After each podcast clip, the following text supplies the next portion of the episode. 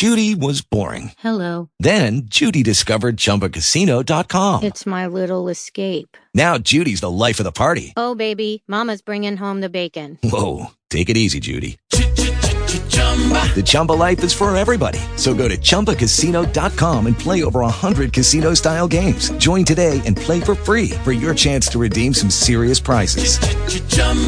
ChumbaCasino.com. No purchase necessary. Void where prohibited by law. 18 plus terms and conditions apply. See website for details. I want to say who's the one with the laugh. Recorded live. Hey, we're in room two uh, here again, and we're talking to uh, Matt down in uh, Texas. There's different maps, and there's different people that live in Texas, but this is actually there's more than one Matt that lives in Texas. But uh, this is kind of a personal phone call. But every time I talk to Matt, it turns into a podcast. I told him that, so we never had a personal conversation until today. But I've been talking to him for a while, and um, I'm going to call him back here and add him to the call. And uh, I just have Dustin here and Johnny, and uh, I think Chuck will uh,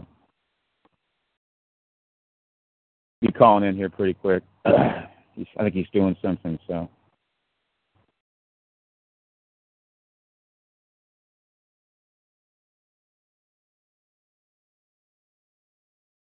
Johnny, you're on here. Yeah, Oh, how are you doing, buddy? I'm alright. Doing pretty good. I just got in from a long day. Oh, this is room two audio, so I think I could say that I really just got to take a. I got to go to the bathroom. Oh, Until you mute yourself and go have at it. But just remember to mute yourself.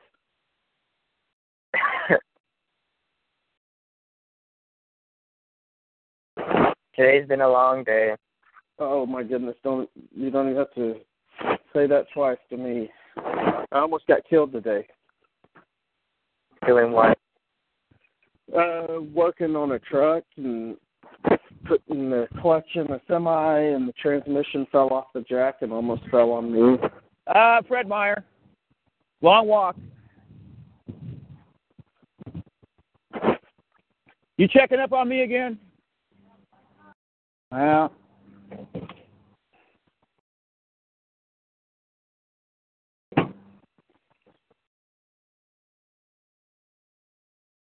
Did you get a hold of him, Dave? uh, no, he didn't answer, but he's right there, so Okay. I don't know what he's doing. Probably stepped away from his phone.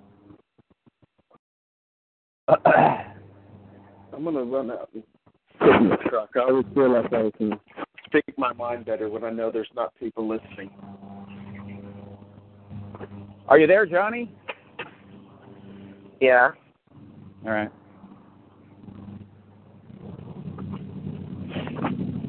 You got anything to entertain us? You ever have anything to entertain us with here? Um, no, I he don't think. did. Right when you left, he uh, he had something you might find interesting. He needs to be by a toilet No. real bad. I, I think that uh, if I were to say anything, I would recommend everybody listening right now to uh, listen to this Room 2 audio called Rethinking Christ, Immortals, and a Place of Protection. It's a really great podcast. You did, Dave. That's amazing. Oh yeah, you told me about that today. Now that podcast should not be in room two. That is room quality audio. And the only reason I put it in there is because I said something that was a little bit too personal on there about somebody. It wasn't uh it wasn't Connie, okay? How far And- back was that? Was that podcast? It was quite a while ago. Not not too long, but uh I I remember the title, uh, and actually just the other day, for some reason that was it. When when you said the Immortals, was that were you referring to the movie? Um, you know, we there's been some, some speculation about that because see, in that film, which was released on 11-11-11, which tells you- that was, okay. Yeah, go ahead. Sorry. So what they're doing now, at the very basic, most fundamental level, they're telling you this movie is important. You may not know why it's important, but it's the same old thing. Um, the people in that film represent someone. Now, this is, let me just tell you right now, the most obvious representation of Azura ever is in that film. She's actually up in heaven, and she's dressed in orange. That's her color. I talk about on the show. But see, it's not obvious to the people. They don't know anything about the color orange. They don't know how it has to do with her. They don't even know about her. So they're not going to see anything. But for someone like me or anybody else that is her, I mean, I, I put you know the color orange. I think in the podcast title at least one time. If you're hearing that, you're going, "Whoa, this is right in your face." Okay, so you watched the movie though, right? Yeah. Oh, it's one of my. Um, Oh, it's one of my more favorite movies. But see, Okay, one thing I like about that week- I movie. watched it last weekend for the first time. Oh, wow. Because of, it was because of hearing it referenced in different podcasts. And Okay, I, now I want to say the lady in orange was, my, was that Zeus's daughter? No, that's uh, Azra. Uh, I think so. Yeah. Yeah. Okay, okay. I was making sure that because she was wearing orange in the first few scenes, and, until she would be like in battle armor. But yeah, yeah, that's her. Very pretty. Yeah. Well, actually, I was just researching that actress uh, a few days ago. I didn't know who that was. I just learned. And I go, oh, that's the woman that played Azra. Hmm. But yeah, um, like for instance, when they had those uh, those seers, those female seers or prophetesses Yeah. or whatever they were, Yeah. um, they all represent somebody. All three of them. You know, people have had revelation. See, I'm trying to make it simple, okay? So there's this premise that they're making films, and the people in the films represent somebody. That's either that's either false or it's true, right? hmm Let's keep it simple. Okay. We've been shown over and over that it's true. A guy wrote a book about it called uh, "The Gods Wear Spandex," and that's exactly what I he's saying. I just read that book uh, like Okay. three weeks ago. Wow. Okay. The the only thing that we're doing is one more thing. We're proceeding off the assumption that this is true, and then we're going to try to figure out well who are they? Because how are you going to know? Mhm. Unless it's like glaringly obvious. Uh, Azra is the most obvious one to figure out. But see, people don't really. It's kind of funny because she has been worshipped. This is just my opinion. She's been worshipped by more humans in world history than anybody else, including Father God. So you can make the case that she's the most famous celestial being in world history. The reason I say that, people, they don't know anything about her. She's all over the media, but it's mostly like sim- symbol, a symbol, symbolism. Her symbolism, and it's nothing is ever um, out in the open. It's always covert. You can see they're protecting her, so she's hidden. That's why they have this book called "The Hidden Goddess of Freemasonry" or something like that. That's the thesis of Mhm. the whole book.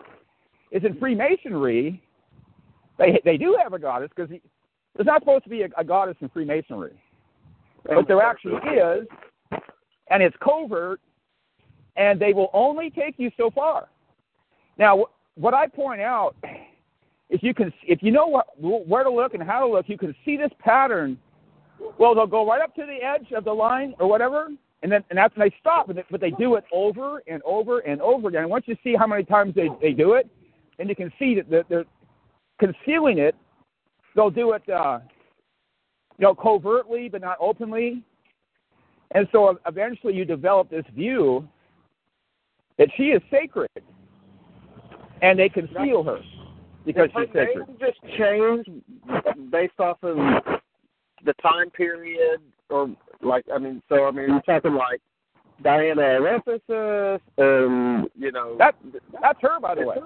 okay, so so she's it's just a geographical cultural timeline thing, and the name just changes throughout history.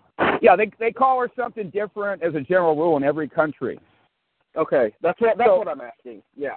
Yeah, the Romans called her Diana. Okay. And that's interesting because she was the only goddess, you know, the prominent goddess, that was actually chaste. You know what I mean by chaste? No. She was virginally pure. Oh. She was a virgin. really? Diana. Hey, you can look it Really? up. Yep. Huh. So she was like an early prototype of like the Virgin Mary or something like that.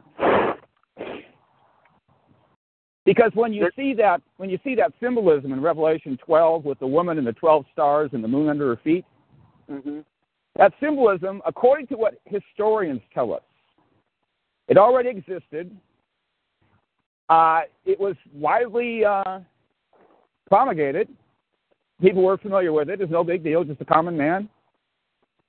And I've even read in a uh, Bible commentary that um, that it was used by the uh, the apostle John to communicate truth. Well, they said the Virgin Mary. In other words, he utilized that symbolism of Diana. You see, in, they were in the Roman Empire, right? Mm-hmm. So you're talking about Diana. Right. Well, Diana was, Diana was a virgin. She was pure. She was chaste. so they uh, that theme. She actually resisted suitors. And so she was an available prototype that he could utilize to communicate certain things from a more biblical view. You know what I mean? Okay, so that's that's like along the same thread as like Jonah being swallowed by a fish, and the Ninevites happened to worship Dagon, who's the fish god. It's, so that like like got their attention, Uh-huh. so to speak. Yeah, Uh, and, and is her okay? And sorry for butting it. Is her is she known in the United States also as Columbia, or is that completely different?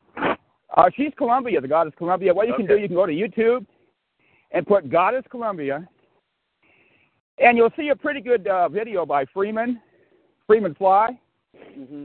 and it's all about the goddess Columbia. And then you'll start Okay. to see, oh my God, she is everywhere. She's all over the place. And that's just one of her forms or disguises, or whatever you want to call it. Hmm. They've named so many things after her. They named Britain after her, France, Italy, America. They, Well, then- for instance, um, America, Virginia. they call her they call her they call her Britannia. See, that's where Britain gets her name, the goddess Britannia. She- It's named after a goddess. The people don't even know. Goddess Britannia. And it's her. Huh. I'm going to call Matt again, okay? Your audio sounds kind of crummy there. If you could do something, then I don't know. Mine Yeah, it's kind of staticky and goes? kinda funky. I'm connected to my Wi-Fi. Sorry, let me disconnect from it. Hold on. you there, I'm in my Matt? I'm in my drive. I'm here, man. Yeah, Okay. sorry about that. My wife called, so I was on the phone with her. That's fine. We got a couple people here. We got uh, Johnny and we got uh, Dustin. He's in Oklahoma. How you doing? Oh, I'm in Oklahoma too. I'm going through Mus- Muskogee. Oh, are you? Yeah, yeah, a little bit east from me then. Where are you at? I'm I'm just outside of Norman, in between Norman and Oklahoma City. Uh, Yeah, my sister lives in Moore. yeah, that's where I'm originally from. Okay. That's crazy. Yeah, I graduated from high school in Oklahoma City, so that's the old neighborhood. Where did you Huh. graduate from? Grace Christian Academy. I graduated with like 32 people, I yeah, think it was. It was a little school. Yeah. Well, cool. It was on uh, Santa Fe and uh, 59th around there. Yeah, I know exactly what you're talking about. So Yeah, yeah, I, I, I now. recognize your voice now from older podcasts. You, I, I thought I, I thought I knew who Dave was talking about. You're the one with the good laugh. yeah, I haven't, I haven't talked to him in about a year, so it's been a while. Are you sure you're not confusing him with Rex? I don't think so. I recognize his voice. I, I, I mean, I'm, I'm pretty certain that's who I'm thinking of. Because uh, Rex was from Texas too, but uh, and he had a friend named Matt. But uh, Matt is the one that uh, did the show with me called "Wake Up!" The exclamation point, the fake night sky, and something like that. I'll, I'll go back and listen. Well, Is that room one or two? It's a good one. I, when I did it, I thought that was the most important podcast I ever did. Not the best one, but the most important one because that message, I really needed to uh, get it out there. And I just didn't talk about the cloud behind the moon and the artificial night sky. I talked about some other important stuff I hadn't even talked about yet. It all came together at once. So, it's just about timing. Yeah, your your uh, your phone sounds kind of a staticky every once in a Uh, while. yeah, I just I just moved that I'm I'm like in this gray area where I'm my I'm I got a bad signal right at my house. I don't know why, Uh, but and anyway, Matt, I told him that I told uh, Dustin that if you guys if, if you guys ever met face to face, you you'd definitely be friends because you got things in common. And, I, and, and Dustin said, "Well, what do we have in common?" I said, "Well, he thinks like we do. you know, I mean, there's not too many people that think this way." Yeah, not too many people at all. Imagine if you didn't have the internet and you just have to rely on you know, you know your local community to find these people, you go, oh my God, you'd be all isolated, yeah. and you'd have to go to coffee shops, and it's like trying to find a good uh, person to date, whether they're male or female. On good luck, hmm and then good you know you're you're talking about you know outward things, and you meet them, but what are the chances? They're supposed to be Christian. What are the chances that they're going to know anything about anything? Because um, there's marriages out there that struggle. They really do. They struggle because um, either the wife or the husband. It's usually the, the, the, the wife. She's so far behind, and they don't really like this kind of information. It's kind of negative, and I think it's all theoretical anyway. Oh yeah, I and, uh, got I got a lot of, I got a lot of that going on. It's not too bad. She puts up with me, but she doesn't really want to hear it. Really? I consider myself slightly in that vein, but my wife is coming around to it. Okay. Uh, so it's it's she's she's not turned off by by any means. But Okay. She uh, it's it it takes a little while for her to get the big picture on on various topics. Well, let me uh, recommend something to both of you because I recommended this to Otto. I kind of counseled him over the phone, but um, I had a friend that I that I I counseled him about keeping his wife, you know, in the mix Mhm. because she had some kind of Yeah. learning disabilities, and um, so she wouldn't even get on the computer. She didn't read books unless they were romance novels. She didn't research anything, and um, all you're going to do is fall farther and farther behind, and your worldviews are changing and they're going the opposite direction. Hmm. And I warned him. I said, "This can blow up in your face someday." Okay, but he just trusted God. He didn't think that was going to happen. I didn't think it was going to happen either. But I said, you know, we don't know what's going to happen here. He waited for years. But once they got out of a local church environment, I think she needed that. We were talking about this earlier, Matt. You know what I mean? I think I think the children needed it. I think she needed it. He didn't need it apparently. But I think after she got out of the church, uh, things started to go haywire a little bit, and she eventually, uh, you know, rebelled against all this kind of stuff. You know what I mean? Hmm. And that's yeah, what I don't- warned I him don't give about. her enough credit. She's still she she's on board with a lot of stuff, like a lot of the health stuff. She's on board with that. She's on board with kind of the church thing. Yeah, that's good. So there's some things she's doing good. You know, she's she's a real good girl, but Yeah. Now, of more uh, the the whole fakery thing of she. I don't believe anybody's life in Hollywood. I don't believe their backstories or what they tell her in magazines and all that stuff. yeah. She thinks all that. I'm crazy for thinking that, but That's what I really. That's kind of what I meant issue. too. I what I'm I'm talking about the the stranger things like yeah, yeah. I, that that sort of stuff. I, I didn't mean she's like denying everything. The the thing that opened her eyes was when I when when we had our kids were really little and the whole vaccination thing, and I just started looking into that. And she had worked at a pediatric office, and we I mean parted on bad terms. They called me for my little daughter's vaccinations, and I said I'm just looking into I'm just looking into the options, and man, they got malicious. I mean, ugly. At the, the Really? drop of a hat. Oh yeah. And I said, look, I said I, I didn't say I wasn't doing. I just said I want to know what you're going to stick my daughter with. And the conversation ended. Your daughter can't come back to this doctor's office. And I said, okay. you know, that was that was the end of it.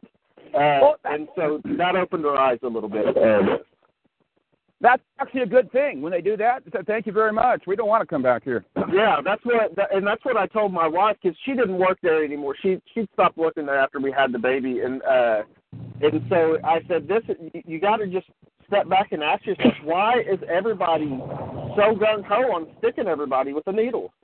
You know, use your common sense. I Just ask why.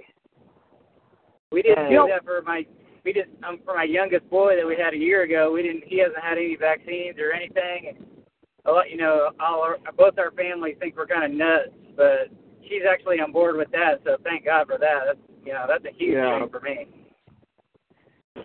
By the way, He's even doing if good, you're man. He's never even been sick. Oh, that's good. Yeah, my- even if you're in a, daughter's in, healthy, yeah. even if you're in a hospital environment, you can still do some things i- i- if you want to. If you're not concerned about it, most people just keep their mouth shut. And I, I'm not saying that's not a bad idea, but all you got to do is ask them two questions. Uh, You don't really care. You're not going to educate them, but if you want to, all you, the first question is: Have you ever researched or looked into the contents of vaccines? This question. They're going to see that yes or no. If they say yes, uh, you, you might want to use the word extraordinary, but you don't have to. Uh, you could say, uh, do you hold to the extraordinary belief that um, all these substances are not toxic?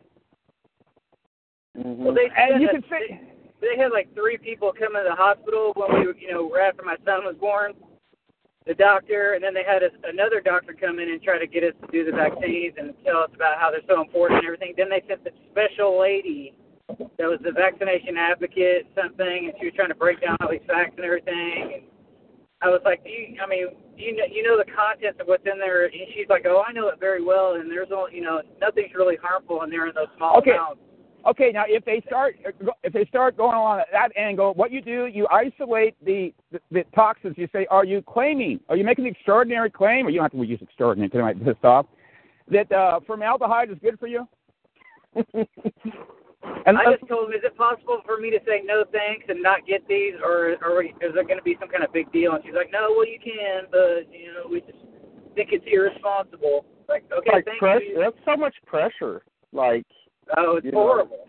the world just changed. Somebody new in your life, and the the pressure. Uh, don't you love this new baby? It's like they're trying to hit you. you Oh, know, yeah. Still reeling. Oh, it was the birth. horrible. It made me sick. It actually was making me very angry. I couldn't believe their angles they were taking on all that crap. Well, that's what that's what I I kind of took that approach that you you just mentioned, Dave, and that nurse when she got ugly. I said, "When's the last time you've had your eye up to a microscope and you've you yourself have looked at this stuff?" You know, and she stammered and stuttered. Oh, I mean, I don't, but we have papers on it. You know, and I'm like, okay, that's enough, and that's where it ended. Blessed papers. Yeah. See, this paper says it's safe. She's never even looked at the papers either. I can guarantee. No, she has. The- the- Nobody has. The fine print is too small. You, nobody's got the time. I know. It's crazy, man. But it, it, I couldn't believe it, people were they were getting fired up. They were, Well, they I've, really I've just up. that we never been able to understand the the the pro-vax crowd. How it is that they love my little daughter Madeline so much, whom they've never met. That just blows my mind. That these same people that you know are for killing babies, most, Enter the for the wrong most mailbox part. number. Press star. What is that? Do y'all hear that? Yeah. That might, that might be What my was phone. Enter I'm, the on, password. I'm getting a Or call. if you've entered the wrong mailbox number, No, it was my phone. Oh, Oh, I thought okay. it was mine.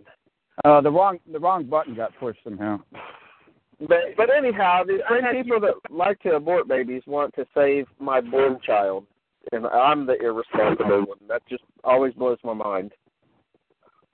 Well, you know the the, the logic that I, it racks me up. These people are like blaming people that don't get vaccines for getting their kids sick that have have the vaccine. I'm like, how does that even make sense?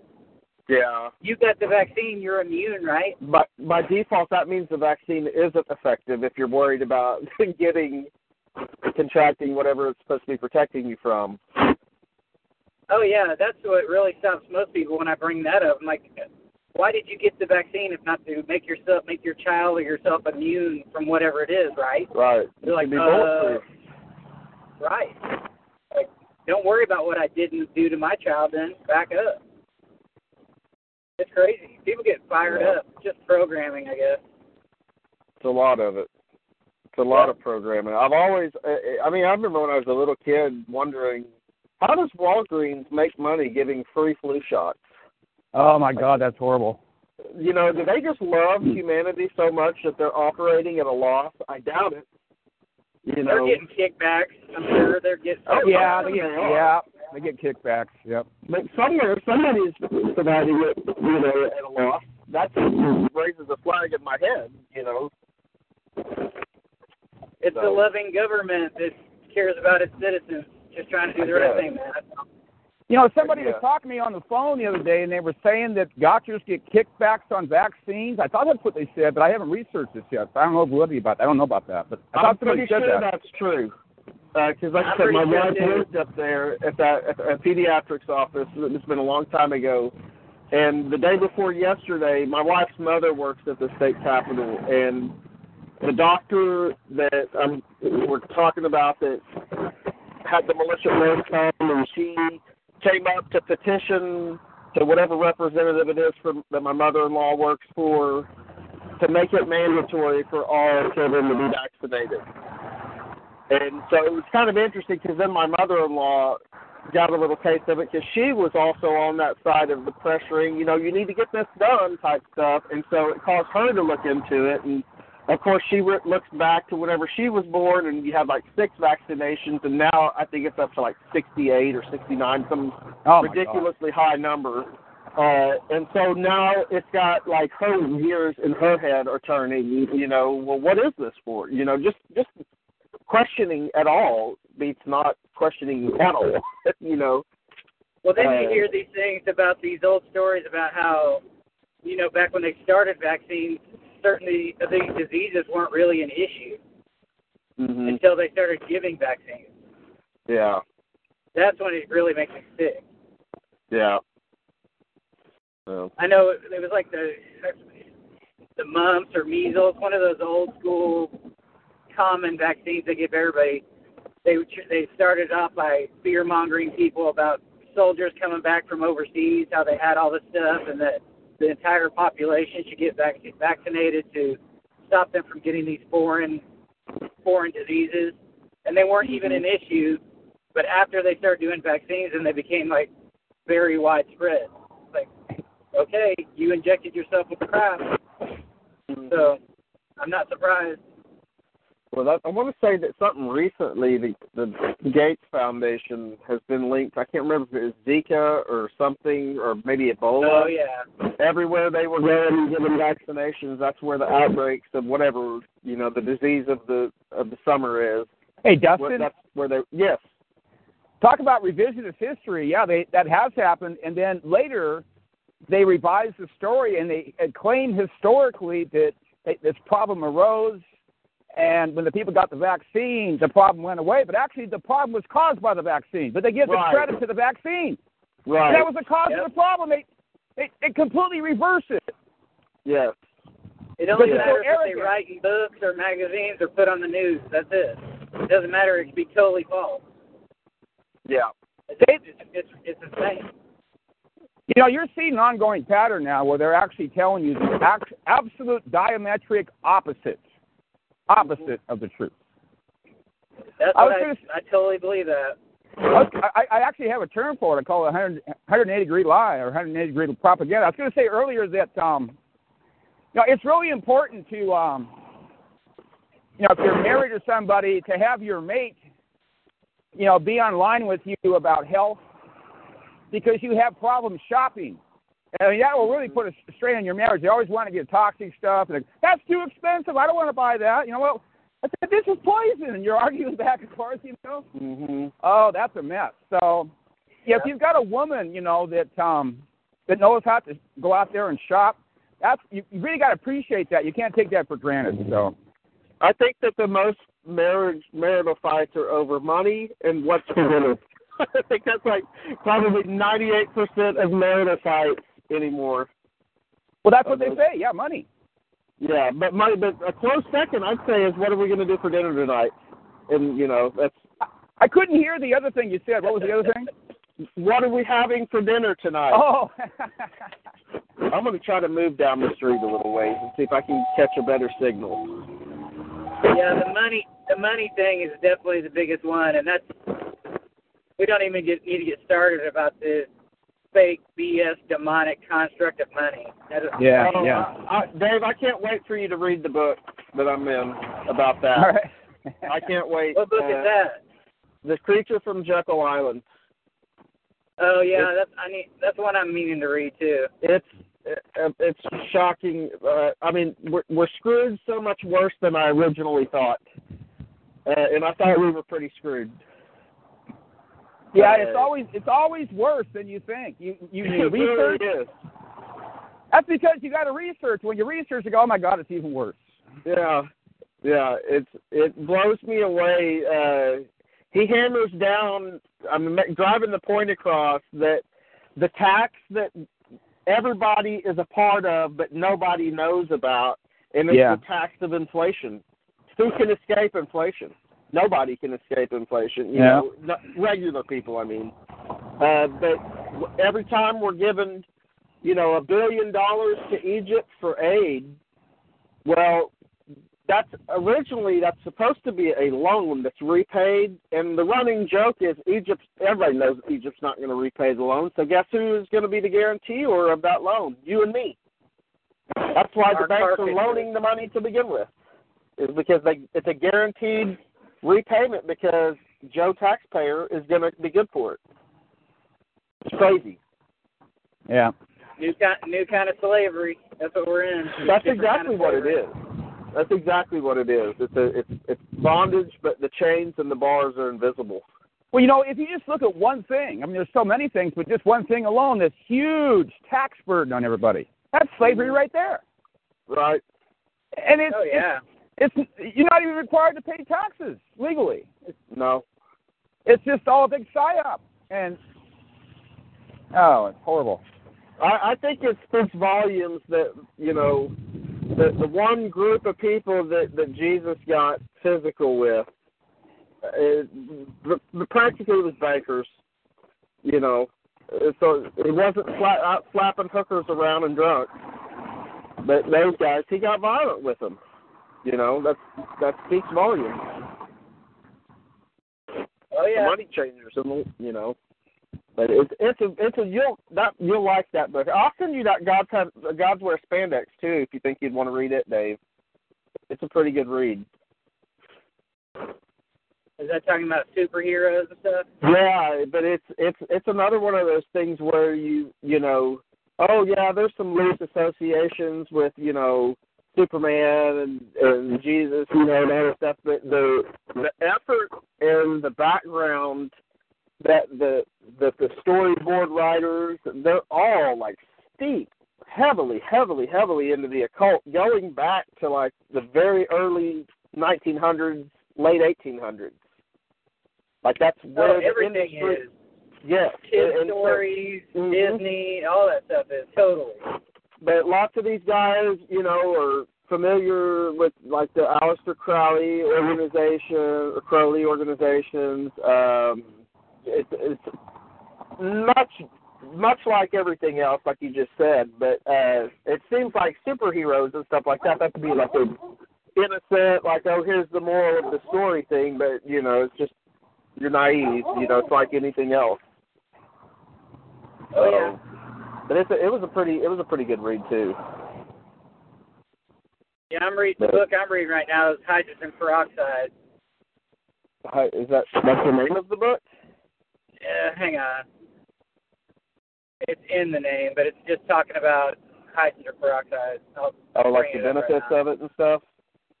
The truth about food grade hydrogen peroxide. It's very interesting. Hmm.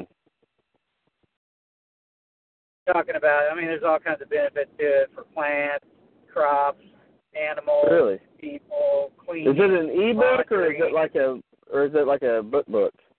It's a free ebook. 85 Okay. pages. It's a, I have to look it up. you can just Google it. Yeah, it's good. Hmm. I just heard Dave talking about hydrogen peroxide, you know, a long time ago, and I feel like Yeah, that was a long. I was gonna say I remember that a long time ago too. And buying food grade, he said he there's a place where he lives where you can buy food grade that he puts it in his water or something. Uh, Yep, I had my first uh, bottle of water with some of it in it today. can you taste We'll see what happens. Barely. you could you, you could taste it afterwards. Like you know the taste, that smell of hydrogen Yeah. peroxide, very distinctive. Whenever you put it on a cut or whatever, it's like Mhm. it tastes just like that. But Really? it's not bad or anything. It's not unpleasant. But you definitely taste it for a little bit. But that was just because I think it was in my mouth and maybe doing some of its action on the crud in my mouth. Yeah.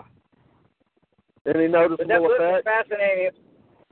Uh, just some kind of bloating in my stomach a little bit, and some gurgling in there, but nothing yet. Haven't ran a four minute, four minute mile or anything since you've been taking it. no, I'm just at work. Haven't had a chance to exercise. Okay. Uh, But yeah, I did kind of feel energized a little bit. It was weird. Nothing Huh. major, you know, but I, how much do you put like in a glass of water? well, I went to the health food store and got the.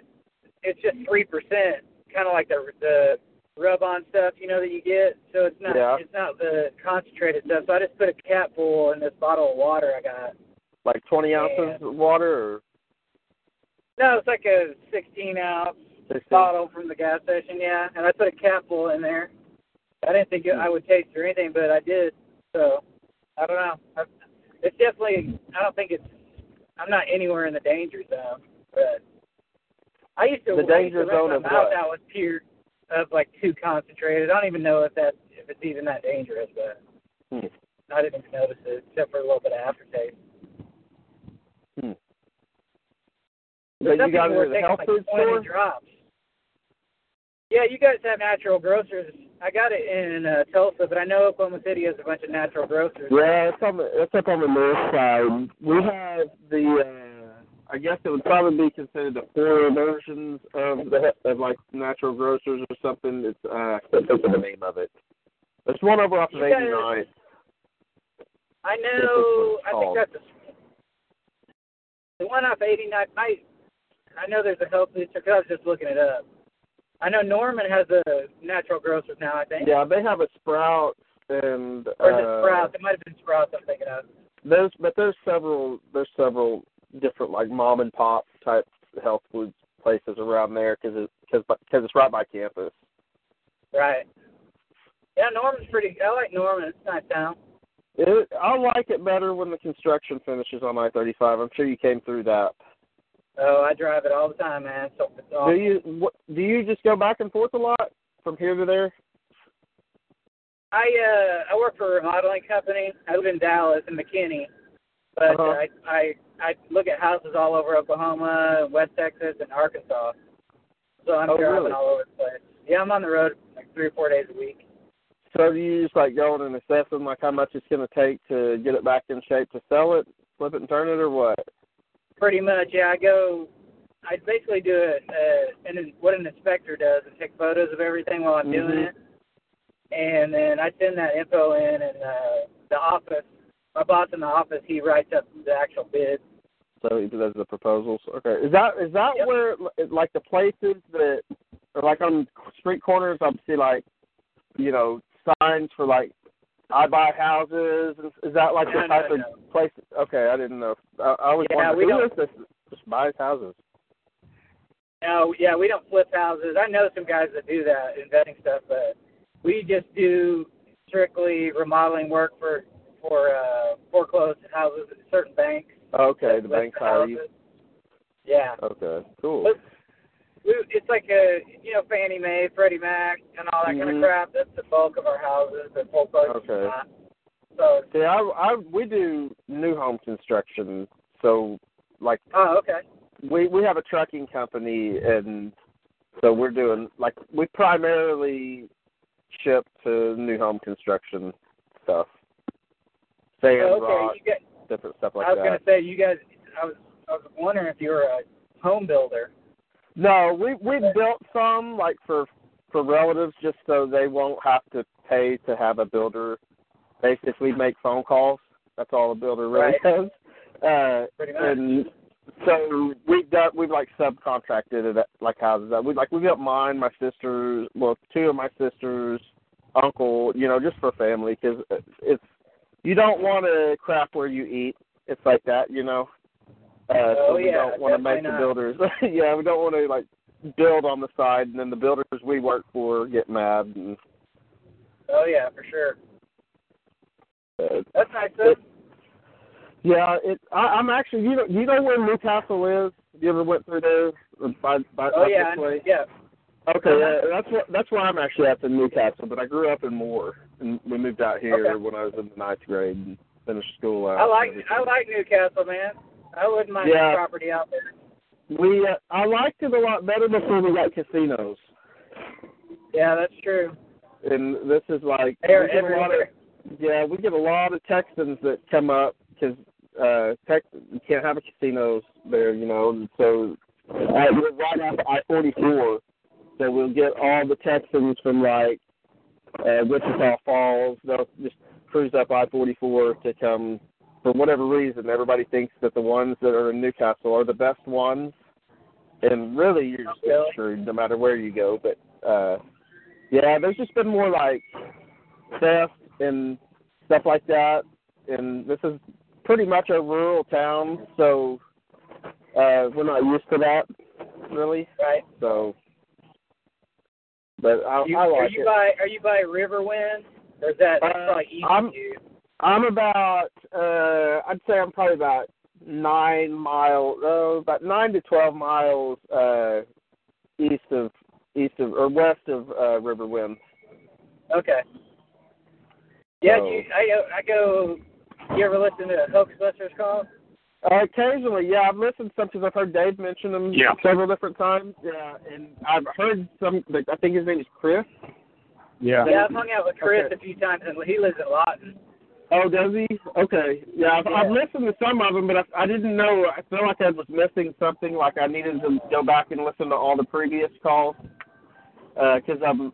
I, I like randomly click on one if it's like something that I think might be good. But I've heard him. On, I've heard some of them where he'll have somebody on there. Uh, I don't know who Yeah. the guy is. It sounds like he's like mad at everything. Uh, I, maybe I maybe think I it's just guy the from wrong one. Austin, Sean, the guy that's like cussing all the time. Yeah, yeah. He'll be like I've heard him sound like he wanted to meet up and settle this type. You know, like okay, I don't know about that. yeah, there's some characters on there, man. I love that. I love his show though. Chris is a real cool guy. Is he? We're good. Yeah, I hung out. I've hung out with him probably five or six times when I'm working. Yeah, we've hung out, had a couple drinks. We went to the casino there a couple times, and it's it's interesting.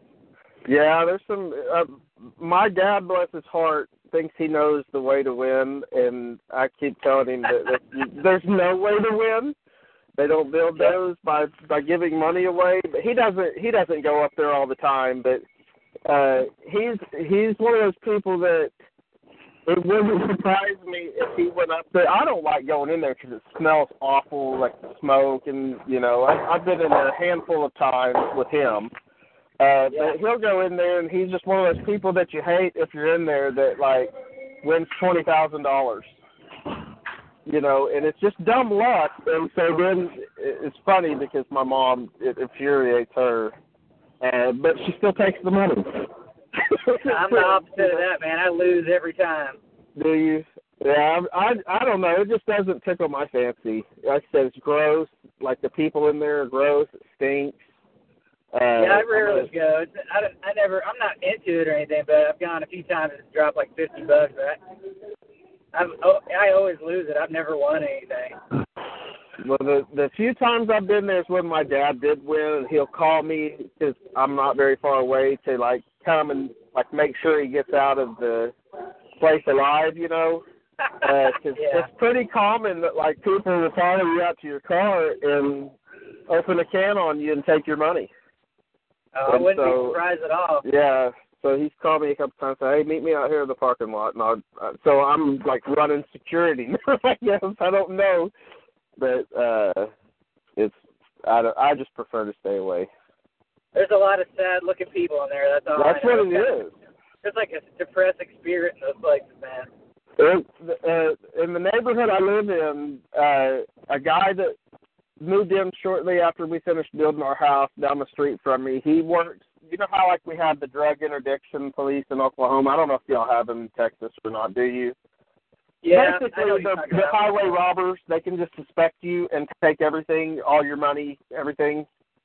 The in even- the unmarked Tahoe. Yeah, well, that's what he did, and but he was a nice guy. But uh anyway, he said just never ever go up there. and I said really, and he said yeah. He said you wouldn't you wouldn't believe how bad it is because people are, they're laundering drug money through the place because they'll like put a hundred dollar bill in a slot machine and then cash out with the ticket and then take it over to the little ATM style thing that gives you your money and they just Oh yeah, pass that they makes just sense. for for free. Uh, Um but he yeah, he he he said I would just stay away and I said, Well I don't like going up there anyway, but that just made it well I for sure won't. But, yeah, they're dirty places, man. There's no doubt about that. yeah. There, well no doubt about that at all. they're definitely not Native Americans that get the money either. I can attest to that as well. Uh, because I I know some of the people that contract work out from there, and it's the same old story. It's the mafia owns the machines, like just like they own Vegas, and Right. they basically lease the floor space from the natives, and they just get like pennies pennies. I mean, if if even pennies on the dollar uh, to lease the floor space. So the, oh, I have no pe- doubt about that. That makes total sense. yeah, the people that own the machines, that's the good old mafia from you know back in the fifties or whenever. Uh, it's not it's not natives that own the machines. Yeah, I always wondered that, and I figured it was probably something like that. I figured it was the same old people doing it. Yeah, and well, they they said they. I I know a guy that he's done like I say they contracted a lot of work from there, and he said that there's these gaming businesses. So like all the machines are networked together, and like it might be in the city somewhere is the base of operation that's running all the machines at the different casinos. Uh, and Right. it's it's not natives that that work where the machines are linked up to at all. So That's a you know every time I've gone and I've played slots, it's just been for fun. I know I'm gonna lose or whatever. I'm just hanging out with somebody I'm with. But how can anybody go in there and think they're gonna win on these com- some computerized? yeah, I don't know. I mean, totally rigged up. Thing. I, you know, playing table games, they're rigged as hell too. I'm sure, but oh yeah, yeah. But they are, but I would say you probably have a better chance at table games because at least you know the odds. With the slot Right. machine, your odds very well may be zero. You know, oh, they're negative. I'm sure. as long as the lights are flashing and they give you free spins where you're not going to win anything on them, you know. Just pray to the overlords to bless you with a win. Yeah. That's basically all it is. Dave, are you still there? I was just going to say we we have all these weird synchronicities around here on this podcast. I was just researching last night the Monte Carlo uh, casino in Monaco. It's the, Mhm. second smallest country in the world, in the southern France by the Riviera, Mm-hmm. and uh, they have the highest per capita, you know, uh, number of millionaires and billionaires there. And these people, Really? they just go there knowing they're going to, you know, quote unquote, lose. They don't care. yeah. They're not even concerned about winning. They just go to play and have fun. What would you? How would you classify like casino going to the casino versus casting lots? Is there any similarity, or what? Where would you I I rule on I that? actually classify it as betting, and it comes down to stewardship. Um, now here's the thing. Um, now they're two different subjects completely, but um, you could you could make casting lots betting. You could turn it into that, you know. right. Just like That's the like dice. is- divination, though, isn't it? Yeah. Well, it, there's good and bad divination, though. Most of it is bad, but some of it's biblically approved. Christians would disagree, but they're not informed on that subject. Because you've got to remember now, in the book of Acts, they were casting lots to do what? Yeah, choose they did. The, Yep. choose the deacons, you see. So Yeah. most Christians don't even know the Bible enough to know that that's in the Bible. Now everything changes. Because that's Mm-hmm. actually a form of divination. And then, like I said before, Joseph had this cup. He had a, he had a cup, Joseph, you know? Mm-hmm. That's I'm talking about the Joseph in Genesis, right? Right. Yeah. Joseph's cup of divination. And what what does the Bible c- call that cup? It says a cup of divination. It refers to it twice. hmm but it never says anything negative. Now, apparently, what he was doing, they would use they fill this cup up with the water. It'd be a special cup usually, and you look at the surface of the water. Uh, This is associated today with witchcraft, by the way. So now things are a little bit more complicated now. See, but anyway, when it comes to quote unquote betting, um, I'm not sure if there's an explicit statement in the Bible against it, but you can make a good case against it because it has to do with poor stewardship Right. of God's money because it's it's His. By the way, that's His money. hmm In our culture, we think it's ours. I mean, some are Christians. They don't. They Mhm. don't get good teaching. Know, everything is His. And it's kind of like on loan to you or a gift, you know. But you got to. Well, you can see that in Matthew 25, where you got the uh, the good steward and the bad steward. hmm And one guy didn't take care of what he was given. And he was called. You know, this guy's wicked. You know. So there you go. Now, where how would you compare it to like how how would you differentiate going up to a casino and playing the odds because that's essentially what you do, even even though they're bad, versus playing the stock market? Uh, that's interesting. The stock market. Well, it goes back to stewardship again. It's a general principle. What you do, you start with the obvious and those things that are most certain. So obviously, everyone's going to agree that um, if you waste all your money and and and throw it away, uh, you know, in betting, it's that's bad. Everybody's to nobody's going to say that's good. hmm So now we know that it's wrong some of the time. So it's the same old thing. Unless the Bible explicitly teaches against it, you have to make these judgments yourself based on the witness of Scripture, even though there's not a specific reference. I could be wrong, but I don't think it is it specifically mentions betting. I don't think they had that in that culture, or at least it's not reflected in the Bible, but I could be wrong. I can't, can't think of anything. I can't so. remember anything where they where the Bible talks about betting myself, but I don't No, think I- it talks about it in the Law of Moses. I don't. I don't think it talks about in the law of Moses. It, it, they just may not have had it in that culture. See, I think they probably did at some level, but maybe it wasn't that significant or something. You know. Well, that's just a tough argument to sell. Is that, well, I mean, I, I I'll give somebody that is okay with it. That's it's hard to justify saying that's bad, but playing the stock market is good. That's Yeah. a tough sell. That sure does seem a lot alike to me. Yeah, it has to do with stewardship too. because um, you can make some really bad decisions with the stock market. It's a form of risk, but see, then again, there's all kinds of risks that are acceptable. And I've I've actually said this is a different type of risk, but I've actually said that Christianity is a fo- it's it's a, it's a risk. You can see that in First Corinthians uh, 15, where Paul is um, saying, you know, we're we believe in this resurrection, but he says if this resurrection is not true, we're all the greatest of fools because we could have been having all this fun, you know, and we had to do the Jesus thing and uh and, and you know live these stringent lifestyles. Well, if that's all fake or bogus, then uh, we're the biggest fools of all, you know. You, you don't think he was doubling down on a on a decision though, and that was just like kind of a little bit of hyperbole? I just Oh, want to say yeah, something you else. See, there's always risk taking, okay? Because um, there was a great great uh, French philosopher, I think his name was uh, Pascal, and he he presented uh, that if you don't uh, embrace Christianity, you're taking a risk, and this is true because you're assuming that hell is not true. Yeah. You see, you're, that's that's your opinion, and you're going to have to live with it, and you're going to find out you were wrong, and that's a huge risk. But try to convince the atheist of that, right? He just laugh at. it. one one way or the other, you're believing something. You're belie- you're having faith Yeah. in something. Can't escape Yeah. it. So there's all kinds of risk taking in life. It's all over. Our society is becoming more dangerous, and the more dangerous it becomes, the more risk taking there is involved. You know, obviously, when you take you go to these clubs, and these kids take these drugs like ecstasy, you don't know what's in that. You don't know what's in that stuff. It's risk taking, you know. Mhm. They Well, I've be heard cutting some it with stories something. from my teenage son uh, about people in his in his class that they they they took something and they ended up naked out on the street, just out of their mind, getting picked up by the cops. Yeah. Yeah, there's some weird stuff in the past few years that's been going around, uh, like different drugs that I mean, I, I was I was ignorant to drugs throughout high school, and the stuff that I've read, like something called crocodile or something. I read, I remember reading about it a couple of years ago. I mean, it's just flat out losing your mind. Type Yeah. stuff. I've I've heard about that, dude. We didn't have Croc any or of this crazy stuff can't- when I was a kid. Yeah.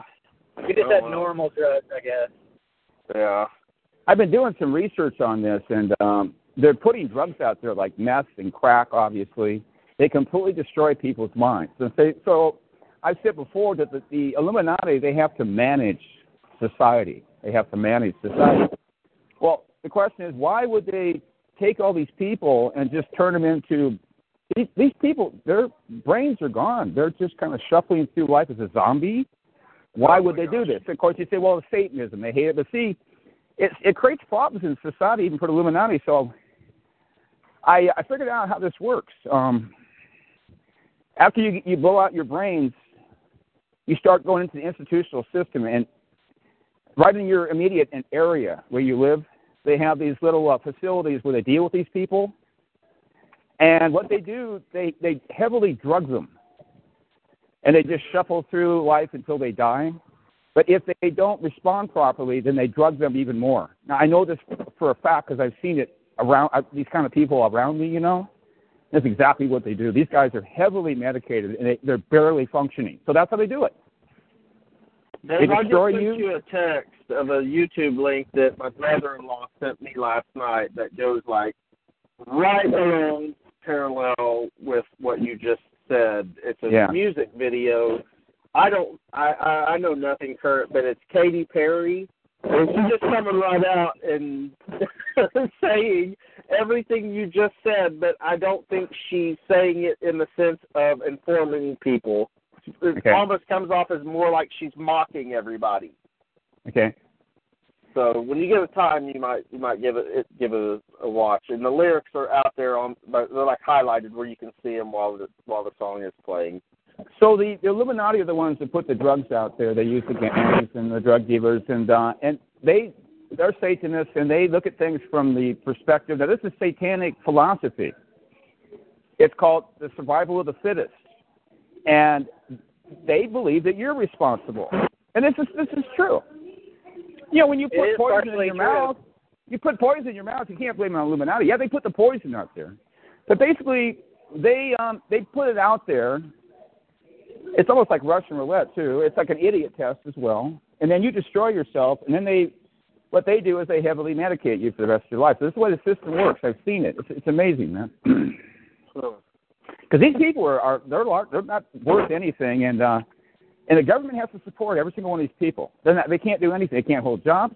They can't do anything. They can't be married. They can't hold a job. They can't do anything. They're not even functioning and they just shuffle along as zombies. And the number is increasing all over the place. So, you know, think about that. Now, some of these people, believe it or not, they're actually they actually have driver's licenses. And uh, those cars, Yeah. by the way, those cars are deadly projectiles, and we tend to forget that. But uh, there's people in these cars that are suffering from devolution, and they're getting worse and worse and worse, and they're heavily medicated. That's why you got to err on the side and, and be cautious, especially if you spend more driving time like you do, Matt, because Oh, I You know, know a- all about it. as a as a mountain climber, I know that every single time you climb a mountain, just based on mathematical percentages, uh, the risk becomes greater that it's going to be some kind of accident eventually. Yeah. Same thing when you get in a car. Right. This is true for everybody. But the more you drive, the more you know. That's why you need to thank God, you know, that nothing's ever happened. Nothing has. So I'm going to do a little business Oh, here. I I'll do. step out. Okay, I got I got to cash a check and stuff. Okay. All right, man. All right.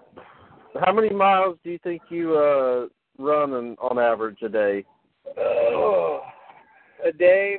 It depends, but probably five, six hundred. Do you really? So are you home Yeah. every night for the most part? Oh no, I'm out No. usually three, four nights a week. Okay. Wow, that's that's a that's a lot of traveling. Yeah, What it's you- nice what do you when I when I am home. Yeah, pick up. When I am home though, I'm I'm totally off, which is kind of nice. Huh. You know, it's not like I'm I I kind of prefer it over being home, working out all day and then going home tired as crap, and then being home not doing anything. Having a Yeah. three or four days off, totally off, is kind of nice. Yeah, that probably is. everything's got its you know good good aspects and bad aspects. Just what is what it is. How long have you been doing that? About six years. Six years. So you've gotten pretty good at uh what you do then. You're still doing it. Yeah, I like it. My boss, I got a really good boss. He's real laid back. I get to do my own thing. You know, it's it's tough sometimes, but overall, I like it. Now, is your wife? Did you meet her in Texas, or is she from here too, or? Oh no, we met. I I was in the Coast Guard years and years ago. Oh, were you? And we met. We met. We were on the same ship in Kodiak, Alaska. That's where Oh, we wow. met. Wow. Yep. Years, about twenty, about eighteen years ago. Man. Yep. Where- then we moved. where is we she originally from?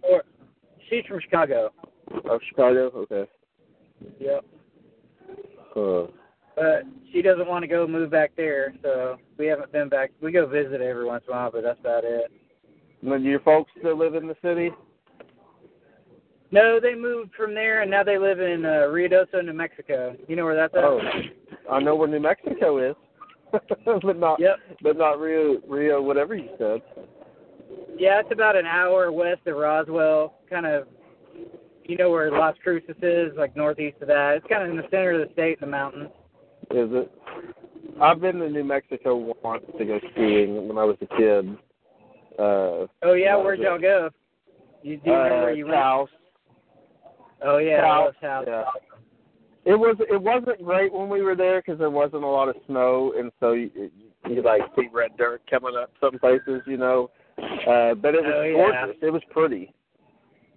Oh, that's one of the Uh, most. That's probably one of the prettiest spots in the state for sure. house is amazing. Yeah. Yeah, it was a neat. It was a, it was still a fun trip. But I haven't went skiing in ages. Uh, That's got. That's probably my favorite thing to do, man. Is uh, snowboard. I, I skied. I skied most of my life, then I switched over, and I just love it, man. you know what? I snowboarded on that trip, and that's probably why I didn't like it because I'd skied a bunch before, and it's Yeah. like everything's the opposite of skiing. It seems like like leaning back, Yeah. and, you know, instead. And if you find out you're leaning a little bit forward on a snowboard, uh, you better get your hands up quick because you're you're It, yeah, it's a whole. It's a whole different experience, and you got to. I almost quit a, a few times, and it took me like three or four days of doing it, which you hate to do because you're trying to have fun. Mhm. But I was I was just belligerent and made myself do it, man, and now I love it. There were also some long runs of not much slope, and that Oh, that's on hell. that, that sucks on That the is snowboard. absolute hell. Yeah, that's I just got to where Might I kicked my feet out and just walk. Yep, that's miserable. See, a lot of people don't know the little, you know, the little rules about it before they start, and they end up hating it. Yeah. They think they need to go on a fat, uh, flat bunny slope and learn on that, and I tell them, nope, that's a total mistake. Yeah.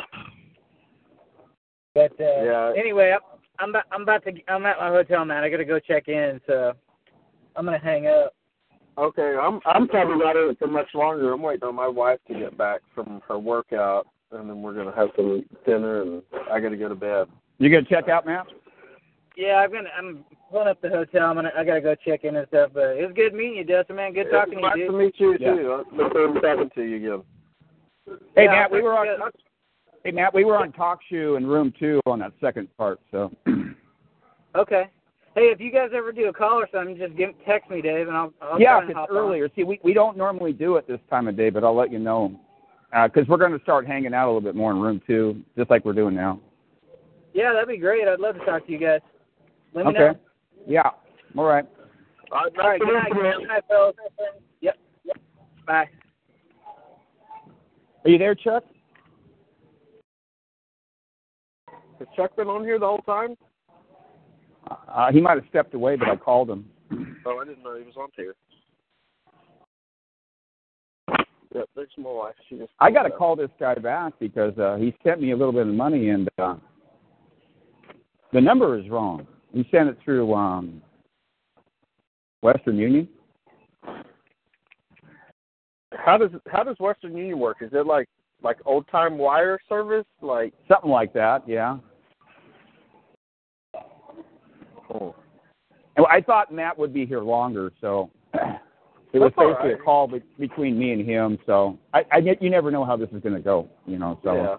I told Heather and uh, White Raven that we were doing this, and uh, but if we get Chuck in here, we could uh, maybe have a conversation. Let me maybe he dropped out or something. Let me see if he's still there. Oh, hold it! Whoa, whoa, whoa! I can see online if he's there.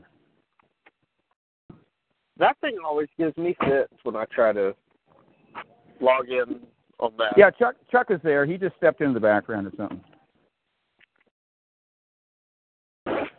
How's everything else been going with you, Dave? Uh, they're pretty good. Um, things could be better uh, financially, but uh, you I kind of go in these low lulls and stuff like that. Money can come anytime, so it. Well, I told you as soon as we get our taxes tax money in, I'm sending a couple bucks your way. Uh, maybe help out some. Uh, I uh, yeah, yeah, I got I got to buy a couple things. I've been putting up with this too long. My uh, my uh, I don't even talk like this in room one, but um, I got one of these uh, blood purifiers. You know, what they're the kind of pricey. I think they're I think they're like three hundred bucks now, and you make um make colloidal silver with them. But the it's got a short on it. I can't believe it, man. These things cost thirty bucks just for a cord. And so, mean, here I got this colloidal silver maker. You know, purifies your blood, and I can't even. It I can't. do, like dialysis or something. Like how does it? No, work? it it knocks out the fungus and mold and parasites and bacteria if you have it on your wrist point for like two hours. Oh, okay. So you wear it on the outside. Yeah, you wear it on your wrist. Oh, okay. I thought you meant like your blood was coming out of you into that and back into you, like it was ported in and out. and you can make colloidal silver with it. So, Huh. but you know, I mean, the thing is basically broken because it's got a short, and so I got this expensive device, and it's been sitting around for quite a while. I'm not even using it, and uh, Like you can tell a difference when you like you can it's a noticeable difference. I got to be honest. I don't. It's not ever been noticeable. I just I know it works. I believe in the science, and uh, it's not something that you can really feel. We were earlier we were talking with Matt about things that you can feel. You know, in health, that when you do it, you can feel it. You know what I mean? You get Yeah, he was saying that he started taking peroxide or drinking peroxide today. Yeah, So I, I know it works because there's a lot of science behind it. So, anyway. Hey Chuck, are you there? I know he's there somewhere. Hmm. I gotta move over, but well, she can be mad at me in the morning from where I was parked in our driveway.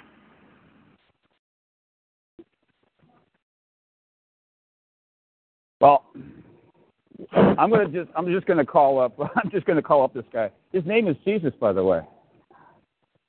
Like He's Jesus Hispanic? or Jesus? Well, they they pronounce it uh, Jesus, but he spells it Jesus. Yeah, I know. I know a lot of Jesuses because what I do. Most of the most of the people, folks I work around, a lot of them are Mexican, and a lot of Jesus. Okay, I'm gonna call him right now. Well, I- Dave, I'm gonna I'm gonna probably have to go in here a second. Okay. My wife just pulled up, and but All right. like if y'all get on again tomorrow or something, text me or or something. I want to get on. Well, I won't. I won't call him right now. Okay, you can you can check out, but uh, I'll try to see if I can get Chuck in here, or otherwise I'll have to end it because I don't want a bunch of dead air. And Yeah, my wife went and ripped that, and I haven't seen the kid kiddo today. Okay. Play dad for a little while. all right. It's good to hear from you. Thanks for stopping by. I'm actually going to call Jeff and see if he's around.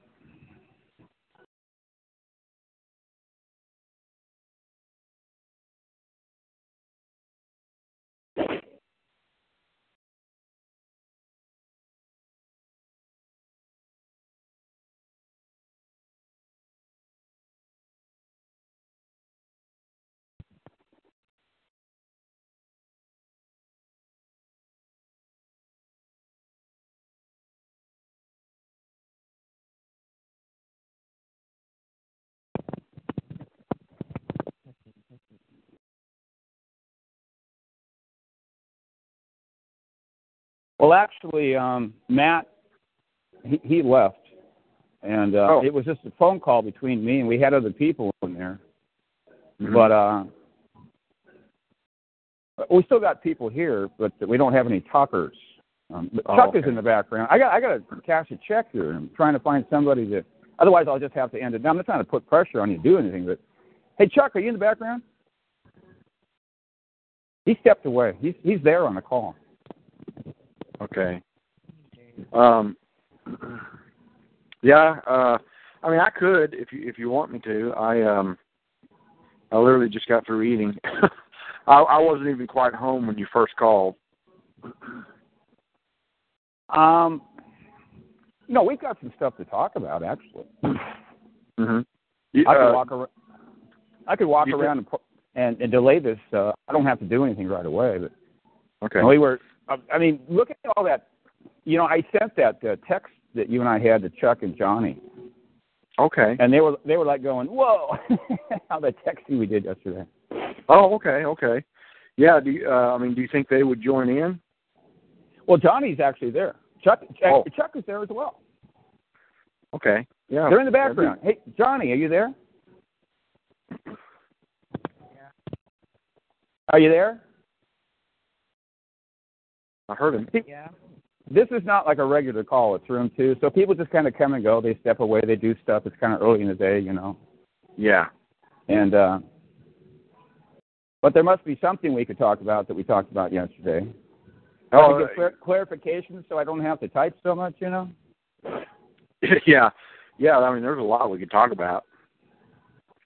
Um, Um, I, I think um, you want to give a short description of that video that you sent me with the woman that jumped off the um, what was it, the skyscraper?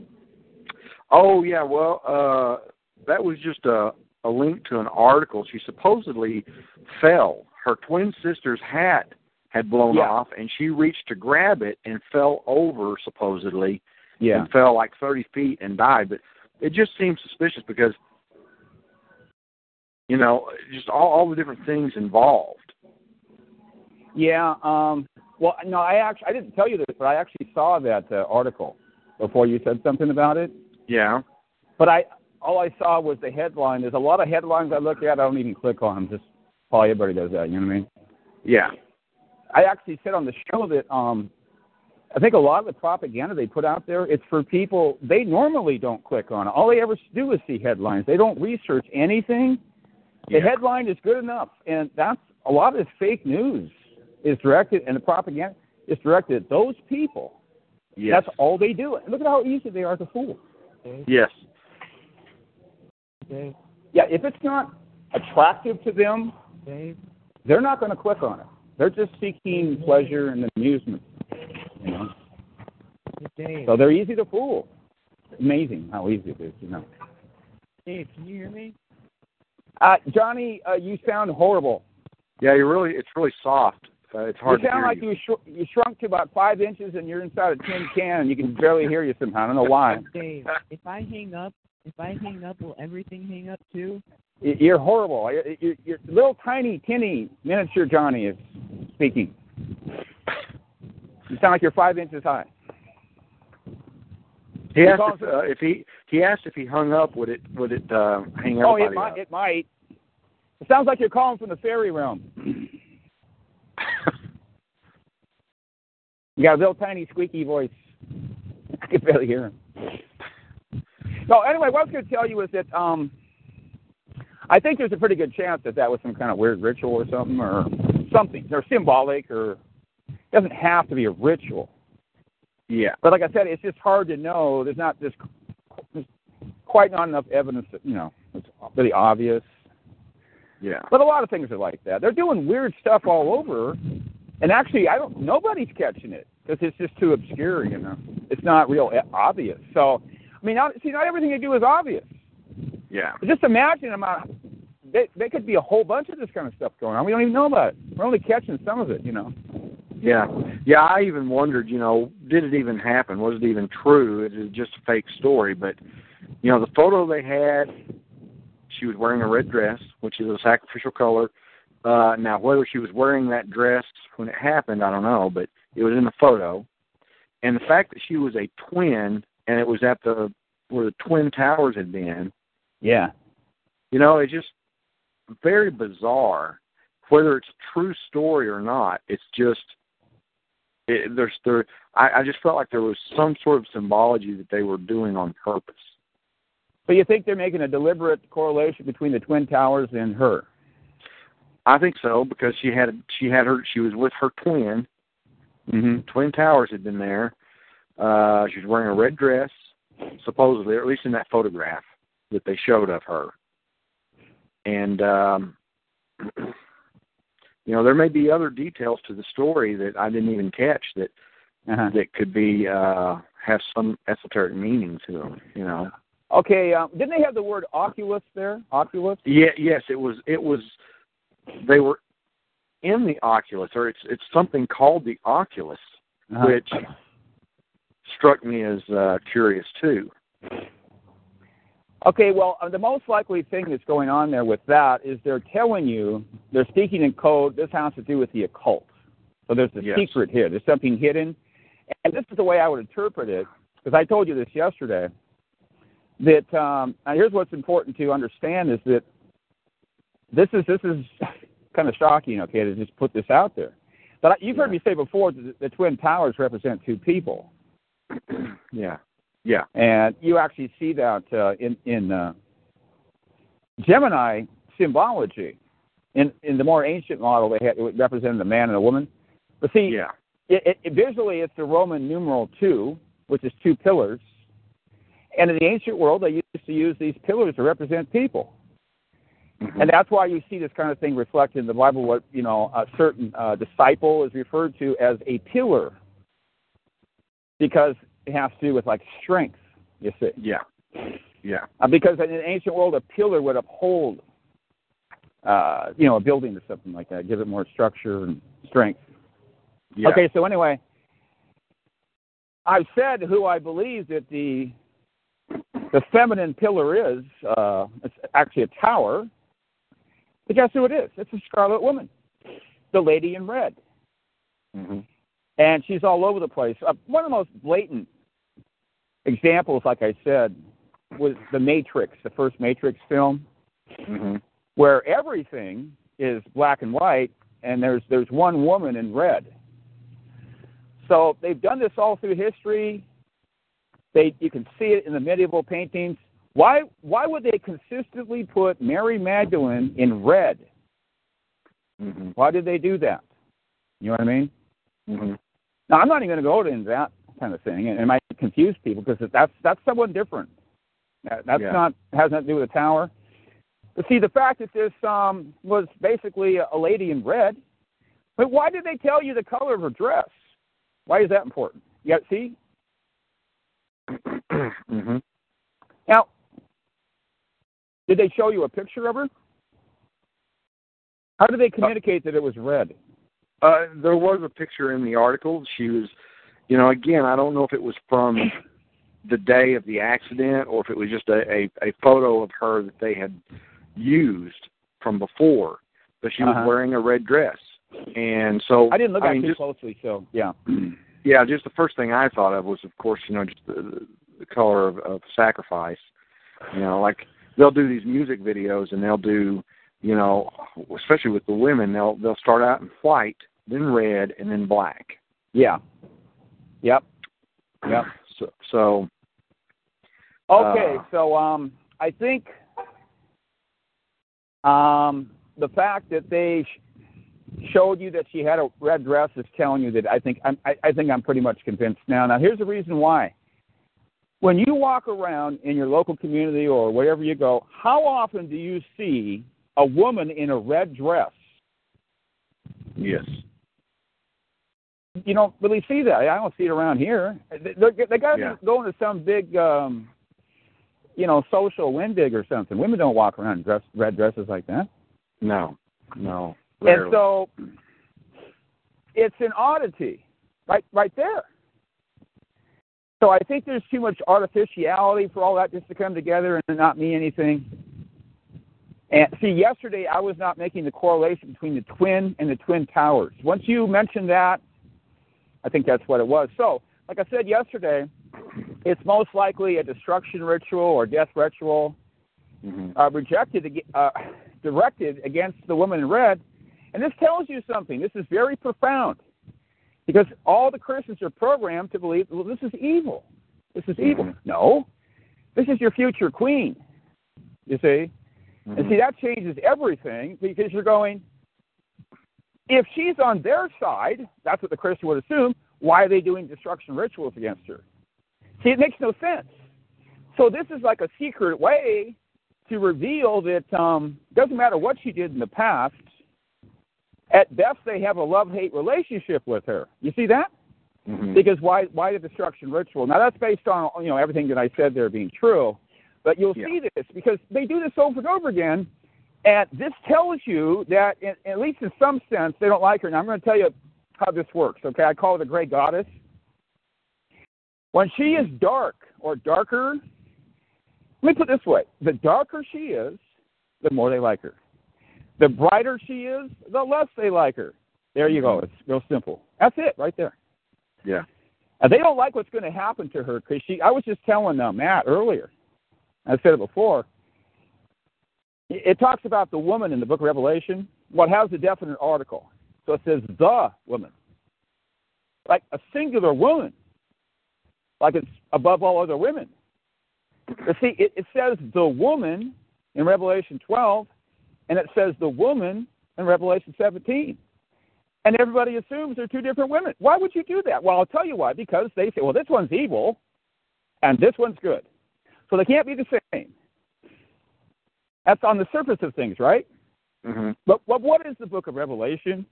Is it something that you can just pick up and see things clearly? No, everything is profound, esoteric, uh, highly symbolic, blah, blah, blah, okay? So I'm saying it's the same woman. You've heard me talk about this before. Mhm. And she represents God's people. And she's actually a whore. Now, God uses, um, he, he talks about, you know, like spiritual prostitution, which is a kind of a complex subject, Yeah. to refer to the spiritual condition of his people. And he does use women because there's a passage in, uh, in Ezekiel where there's three women, like I've talked about before. One represents uh, Judah, one represents Samaria, you know, the northern kingdom, Mhm. Ephraim, whatever you want to call it. And the other one represents Sodom. It says there are three, he calls them sisters. You see that? Mhm. Uh, but they're they're whorish. You know what I mean? Yeah. But there again, see, these three women represent what? Judah, Samaria, and Sodom. So this doesn't occur just one time in the Bible. See, the Bible is doing this and people are not picking up on the significance of it. Mhm. So it's in the context of Scripture. So if God wants to do that, see what that woman is in Revelation 12, she's a redeemed whore. And that's what God's, that's what, you ready? You know what Israel is when Israel is restored? A redeemed whore. You know why? Because God calls her a whore. He calls his own people a whore. Well, see, now what God's doing is going one step further and representing his people with a single historical woman. That's all. That's just one step further. That's what he's doing, and that's pretty profound. You know, if God wants to do something like that, He can do it, right? Yeah. Uh, but I, I guess it's a little bit too profound for people to uh, to figure out. You know why? Because you do not hear people talking about this. See, see that? Mhm. No.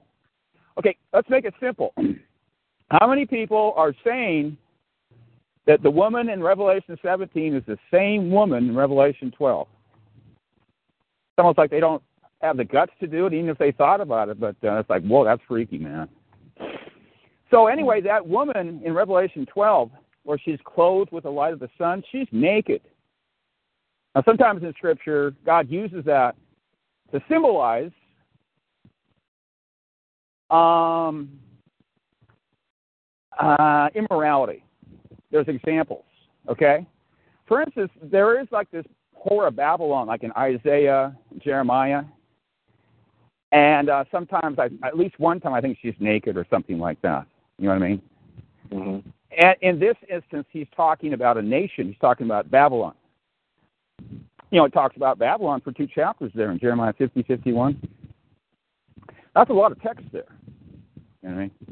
Mm-hmm. Uh, I forget where it's at, but he does present her as being naked elsewhere. But in that context, you know, she's like a prostitute. She has to do with immorality. Well, see, what John is doing is taking all these concepts and utilizing from the Old Testament and utilizing them in the book of Revelation. So you start, you know, correlating all this. It's just, this is not that big of a thing. It's already been done. And now he's doing the same thing in the book of Revelation. So here's something interesting. How do you prove that these two entities called the woman are not the same woman? You know something? Nobody even tries.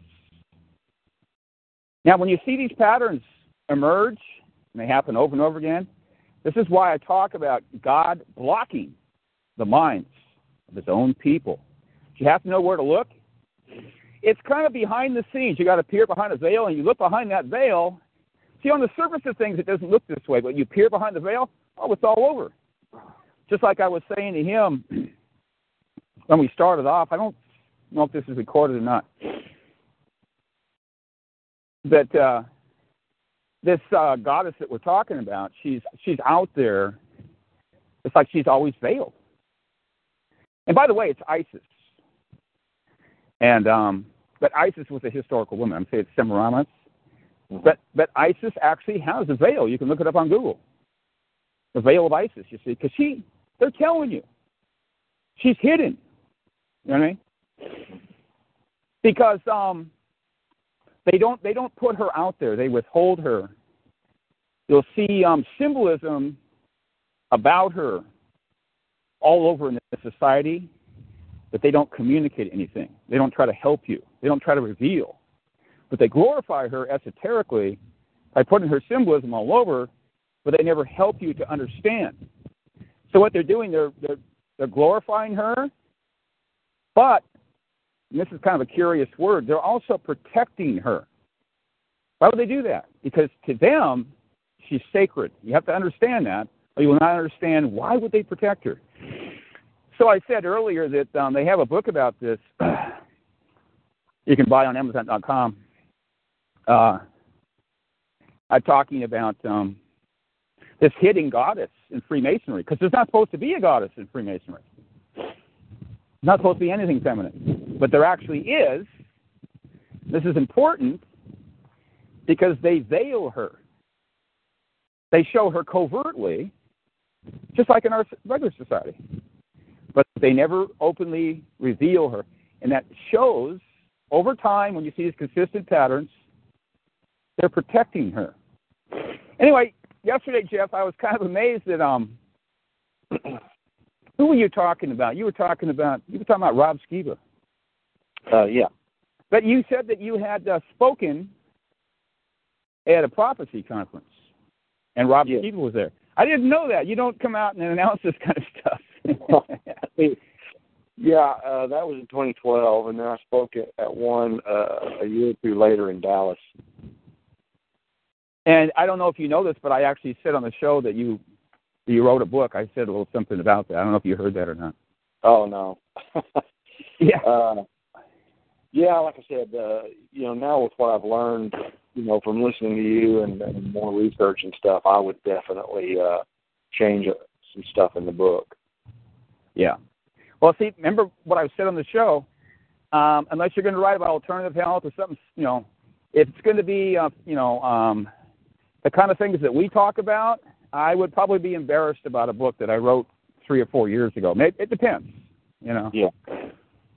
Yeah, I think, uh, you know, I think most of the stuff, you know, I'm, I, I still think is, um, I still think the same way about for for a lot of it. But uh, there's definitely some things that I think differently on, like uh, you know when you talked about the um, you know people see apparitions, but they do this repeated thing over and over, and they don't interact. And sometimes it will be on a pretty uh, scheduled basis, you know, and Mhm. and uh, that it's like it's like something I can't remember how you described it. It's like it's it's almost like it's a videotape replaying, and it's it's a, a frequency or something that was captured in time. And Mhm. uh, I I never thought of that. I never considered that, and it makes perfect sense. And so that's one of the things uh, we talked about differently because uh, I I never never had heard that before. Yeah. Uh, well, they don't talk about frequency and electromagnetic energy in churches. So um, if those things are important, then they're not going to be um, in the game. They're Yeah. not even qualified to give an opinion. Yeah. And you see these Christian gatekeepers, they're just lashing out at things that they don't understand. hmm You know, Yeah. they they want to help people, but they just don't. They're not quite equipped. But they would never believe that. Oh no no no. God has uh, enabled me, and this is my ministry. You know, those kind of people. My ministry is on YouTube and Facebook. yeah. Well, like I said, you know, before I started listening to you, I was uh, I was like most of the people that we you know we talk about and that are out there, and uh, you know everything was a demon, and just like I say, right? It's just it's as bad yeah. as I say or worse. yeah, and you know for whatever reason, God chose to start opening my eyes, and uh, and part of it is I think I you know being an artist and and things like that, I I always tend to tended to think outside the box anyway, so I think it was a little easier transition for me to you know to to pick up on this stuff and you know for God to open my eyes on some things, but. uh Mhm. But yeah, I, I pretty much I, I never thought about there being um like uh these gray entities as you call them, you know, different different shades of gray uh from top to bottom. And uh I never never heard that or thought about that before, but then of course over time it's like, well that absolutely makes sense. And that's Mhm. that's what it appears to be. Because that would explain and, and it's stuff I touch on in my book because it was about the paranormal, you know, from a, a biblical perspective, and um, uh, it, it makes perfect sense because that's why some paranormal encounters seem to be more evil than others. Others seem to be just more mischievous and yeah, not necessarily evil. yeah, but, but not but not necessarily you know good you know angelic beings, but they're, they're just kind Mhm. of mischievous. Others are just flat out evil, and and the people almost uh, go insane. So that explains a lot. And from here's the very first thing that we heard about the uh, condition of these celestial beings. Word for word, this is what we were told. I was not told this. The Father made them immature. And I was going, what? You know what I mean? Huh, And then as as we went along and we interacted with them, I started to go, hold it here. They're acting kind of like teenagers, kind of goofy, and they like to they, Yeah. they play a little trick on you. Can just I was just on this the other night. Um, they will do things um to, to amuse themselves. yeah, They're not so concerned about you. Um, that's just the way it is. hmm It's kind of like um, you know, some kid in eighth grade and he wants to make himself laugh and make himself look good in front of class, and you're the brunt of the joke, and uh, you know, you got your face turns red, but he's having a good old time. yeah, they're, they're practical jokers. But Yeah. even there, see, Chris is going, isn't that? But that's evil, Dave. No, I'm, we're trying to draw a fine distinction. So I, I want people to understand that there is two distinct groups, and there's a dividing line. Uh, And this is the reason, because it says in the Bible, it talks about elect angels. Now, it doesn't specifically use that term for, you know, reprobate angels, but it follows by default because if some of them are elect, then the other ones have to be uh, reprobate by, by default. Okay? So you do have these two distinct camps, but in these two camps, you have various degrees of light and dark. Now, in the reprobate camp, yes, they're all darker. Okay? But, you know, they're different t- types of gray. You- We're talking about a real dark gray. Yeah, as I said before, see, everything has incarnation. It's too bad that this would sound new agey to Christians, but everything is is luminous and it has luminosity. hmm And so you're talking about different mixtures of light and dark, but there's there's nothing that's black.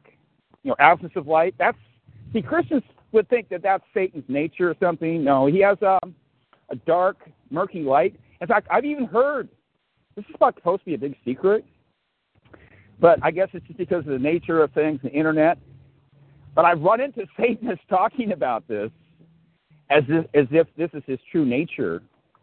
And so when they talk about you know Satan being a, a being of light or something, Christians go, oh no no no, no there's no light from the devil at all. It's all false light because they don't understand light. See? Yeah. They just don't understand that. So Yeah. it's been withheld from them deliberately. Yeah. So anyway, Yeah. hey Chuck, uh, are you there? Dang it! I wish he'd show up because I I need to call this guy um, and ask him a quick question, and uh, I don't want dead air. hey Chuck, Maybe he went to sleep. uh, he probably didn't go to sleep. He knows this room two audio, so he you know he's hovering out there somewhere, probably doing something. Hmm. So, um, so you uh, have been a friend of uh, Rob Skiba. I mean, did you guys go out to dinner that night? No, no, I, you Okay. know, and uh, we're we're acquaintances. You know, I I, Uh-huh. I wouldn't uh, say friends because we haven't like hung out, but we we met each other at that prophecy conference, and then Okay, uh, yeah. and then we've we've uh, stayed in touch. You know, sporadically over over Yeah, yeah. that time since 2012. And Yeah, you uh, told me that, yeah. yeah. Uh, but um, but yeah, I mean, uh, he, he's he's a nice guy, and, and I'll tell you what, man, somebody that does, you know, I know you you are like a full time researcher, but uh, he pretty much is too, I, as far as I I know, and uh, and I. Does I he have a- kind Sorry to talk about you here, Rob, but does he have a, like a regular job, or what does he what does he do? I have I don't know. Um, you know, I'm not sure. Uh-huh. Uh, I, I I think I think he's a full time uh, researcher and uh, and uh, you know like a full time ministry that he's got. But he's um, yeah, I don't think the guy ever sleeps. I mean, I don't know how in the world he he researches all that he does because you know he he he gets he gets into several different areas. It's not just like one area that he you know is laser focused on and that's it. He gets into several different things, but um, he, he's a researcher, that's for sure. okay. But anyway, uh, he's a nice guy, and uh, you know, um, I, I like. Uh, at least I like. I agree with him on on a lot of his stuff, you know, and, and that he researches and talks about. You were talking about uh, that he has some commonalities with me, and uh, this has been brought up before. People have pointed this out. Yes, and Now, uh, just let me say that um, he's the number one person that people say has commonalities with me. He's mentioned uh, he's at the top of the list. So really, that's just what they say. That's interesting. I, and I think I mentioned that to him once, but I'm not sure uh, he got back with me on it. And I didn't go into detail. I just kind of asked if he knew you or had heard of you. And uh, and I told him, I said, you seem to uh, uh, say things every once in a while that, that lines up with things that you've said. And I can't, you know, just on the spot here, I can't think of exactly what they are, but uh, it was it, it was kind of surprising. It's like, wow, you know, I've not heard anyone else besides Dave talk about these things.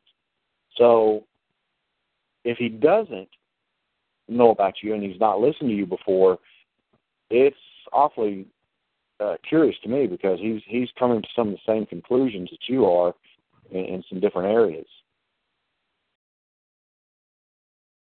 Yeah.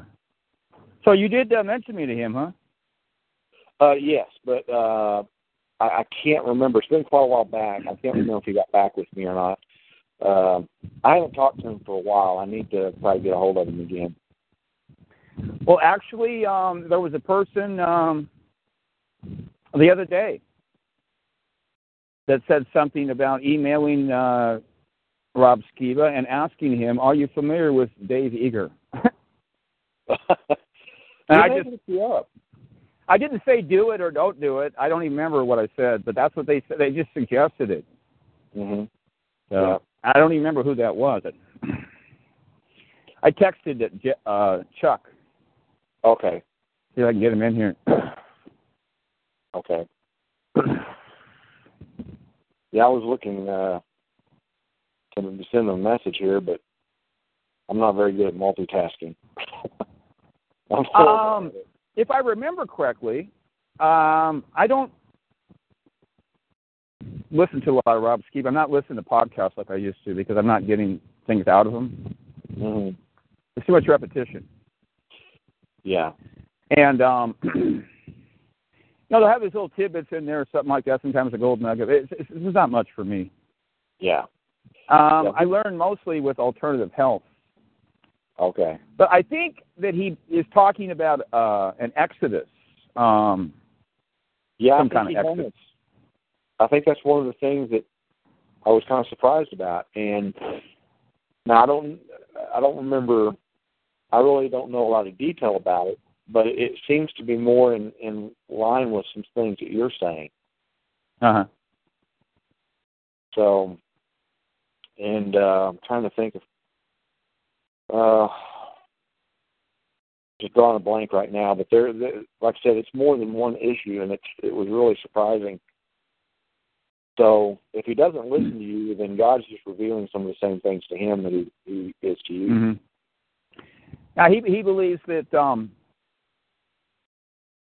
you know the law of Moses is uh, is valid at least in certain contexts. Yeah, That's a complicated matter. Yeah.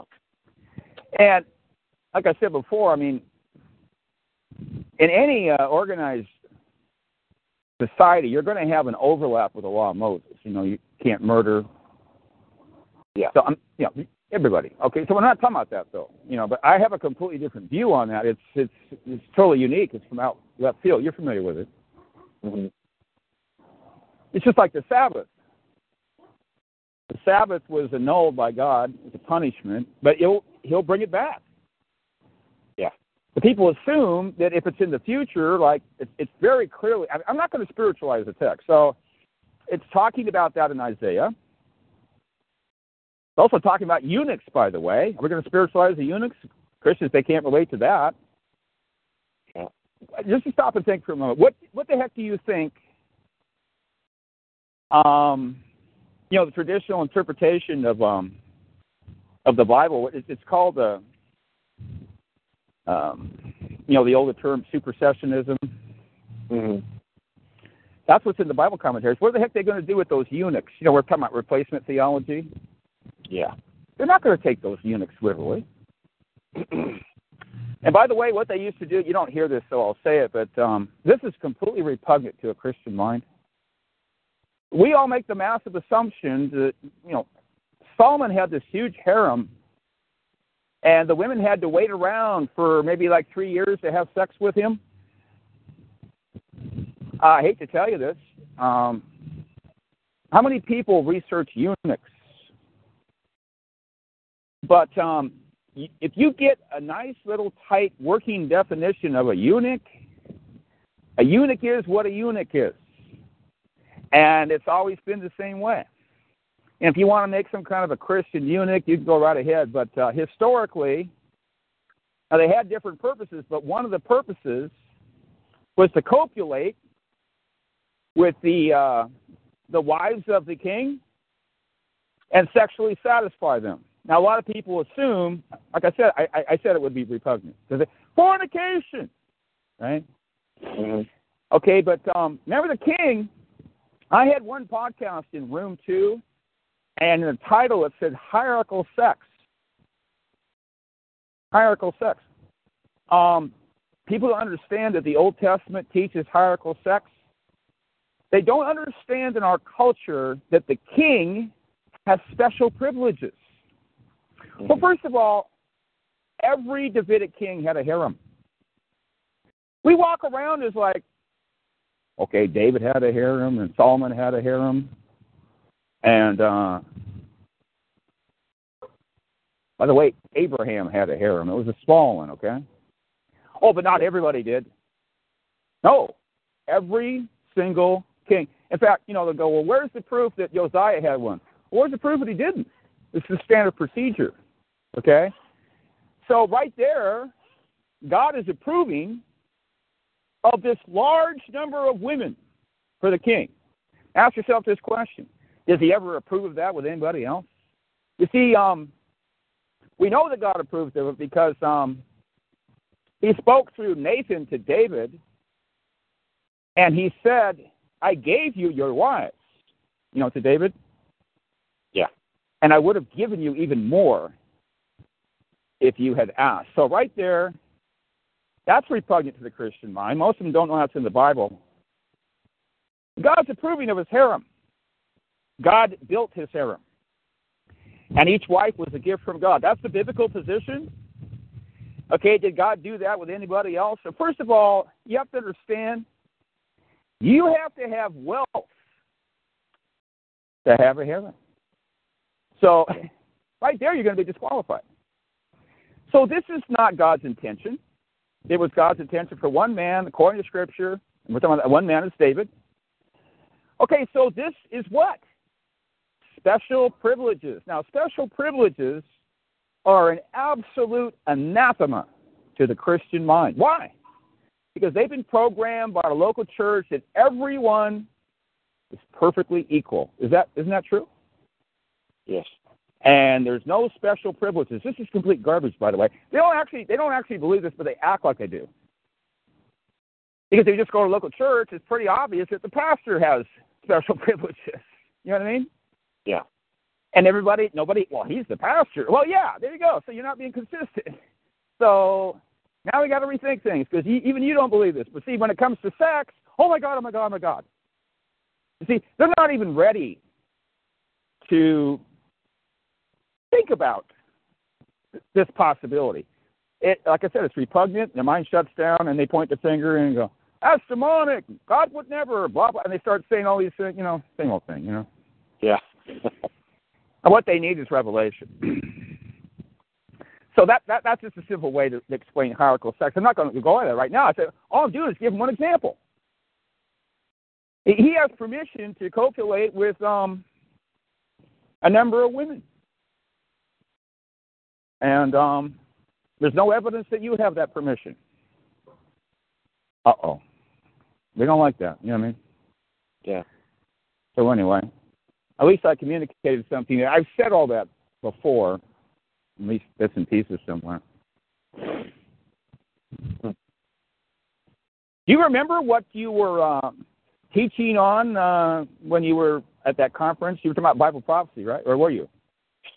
Yeah, at both of them, I gave two different talks, and the first one was on uh, the paranormal, like my book, and Uh-huh. the other on the uh, and the other talk was on the vampire craze, and then the The one I did- vampire craze? yeah, you know, That's interesting. Twi- Twilight and all that. and Oh how- yeah, yeah, yeah. yeah, and just how that is um affecting society and and uh, you know the the uh, dark beginnings of it. You know, with the writing, you know, of Dracula and so forth. And then uh, in uh, Dallas, I spoke on uh, the paranormal again, uh, again because of my book. And then the second one was I talked about uh, uh, basically uh, like cryptozoology, you know, unknown creatures, and how Oh. and how uh, my conclusions, which they they haven't really changed, but my conclusions are that that most of what is seen and experienced by people, I believe, is paranormal. Which you know, ten years ago, I didn't believe that. I thought they were creatures, which in some cases they may be, but I gave many examples, you know, and uh, even even Bigfoot because many times with Bigfoot and sightings and encounters, you know, there's there's uh, either the smell of uh, a stench like rotted rotted meat or something, and a lot of times there's a smell of brimstone. there's usually UFO activity just uh, before Bigfoot sightings. Uh, they've been seen entering and leaving UFOs. Um, and that's that's just one example, but um, I went through probably you know 20 different examples of creatures and uh, different uh, uh, stories by different people throughout the you know throughout the years, and and how they don't they don't make sense unless you apply it uh, to the uh, supernatural. Uh, it's not it's they're not in most cases I don't believe physical creatures. Now they I think they can manifest themselves physically. That's my belief anyway. Uh, for brief periods of time, but you know when you have following a set of footprints, you know whether it's Bigfoot or some other creature, and uh, you know and, and they disappear in the middle of a field, and no more footprints, you know, and it's it's in snow or mud or something. Mm-hmm. You know that's not that that's not a natural creature. Something Is that, is, is that Jeff? Yeah. Yeah. Hey, Jeff Tuck here. I'm sorry to cut Hey. you. I said it's got to be isn't- Jeff talking about Big Bigfoot, man. yeah, that's me. I got I got my own realm though too. You know that. You know. Oh, oh yeah. but anyway, yeah. ever, out of curiosity, have you ever seen a Bigfoot or anything paranormal or anything like that? Any physical mani- manifestation? Um, well, I haven't, but I know two people that have, and one of them, again, uh, I, I think I've talked about this once before in the past uh, to some, probably maybe just Dave, but um, I don't want to say exactly who, but it's someone extremely close to me that I would trust Yeah, with yeah. my life. Yeah. And um, yeah, they uh, to this day, when I get them to talk about it, they um, they get pretty shook up, and they're you know they're they're solid Christian, and they're not going to Yeah. lie about something like this, and they're and and and the exact thing that they say is they've seen plenty of you know horror movies and scary movies in their Uh-huh. lifetime. They said nothing. It turned and looked at them, and it had glowing red eyes, which is Yeah. pretty prominent too. Because an animal's eyes don't glow; they'll reflect. Yeah. They don't. They don't. They don't Did, glow. did, did you read that article that I sent you on the underground um, tunnels and the underground caverns and things like that? By yes, I got a chance. I got a chance to read that this afternoon, and uh Yeah. and I think I sent you a message saying that was really interesting. Yeah. Oh yeah, yeah. You know, uh, we're talking about here, and I'm trying to put all this together, and, and I don't know what I wrote and everything like that. Hey, Chuck, real quick. I'm sorry. Yeah. Your audio's low. See if you can do something to raise it if you can. Because sometimes you can do that really easily. Is, is that better now? I'm not sure yet. Okay. Anyway, um, Yeah, it's still low. Go ahead. Huh. I didn't do anything, man. Okay. It's not. It's not too bad. All Okay. um, I, I I, you know, I listening to Dave looking around and just uh, um, assessing all the information out there. Okay, I thought that was a very interesting article too. Okay, and Mhm. uh, uh, my take kind of on that article was that uh, yeah, these people kind of knew back uh, when the apocalypse in the first century was going on. Some were prepared. Okay, and um, I kind of got that out of it. but there's a lot of uh, there's you know this, there is this underground system down there, and uh, I, I think these Bigfoots and stuff are actually remnants or something that is actually living underground.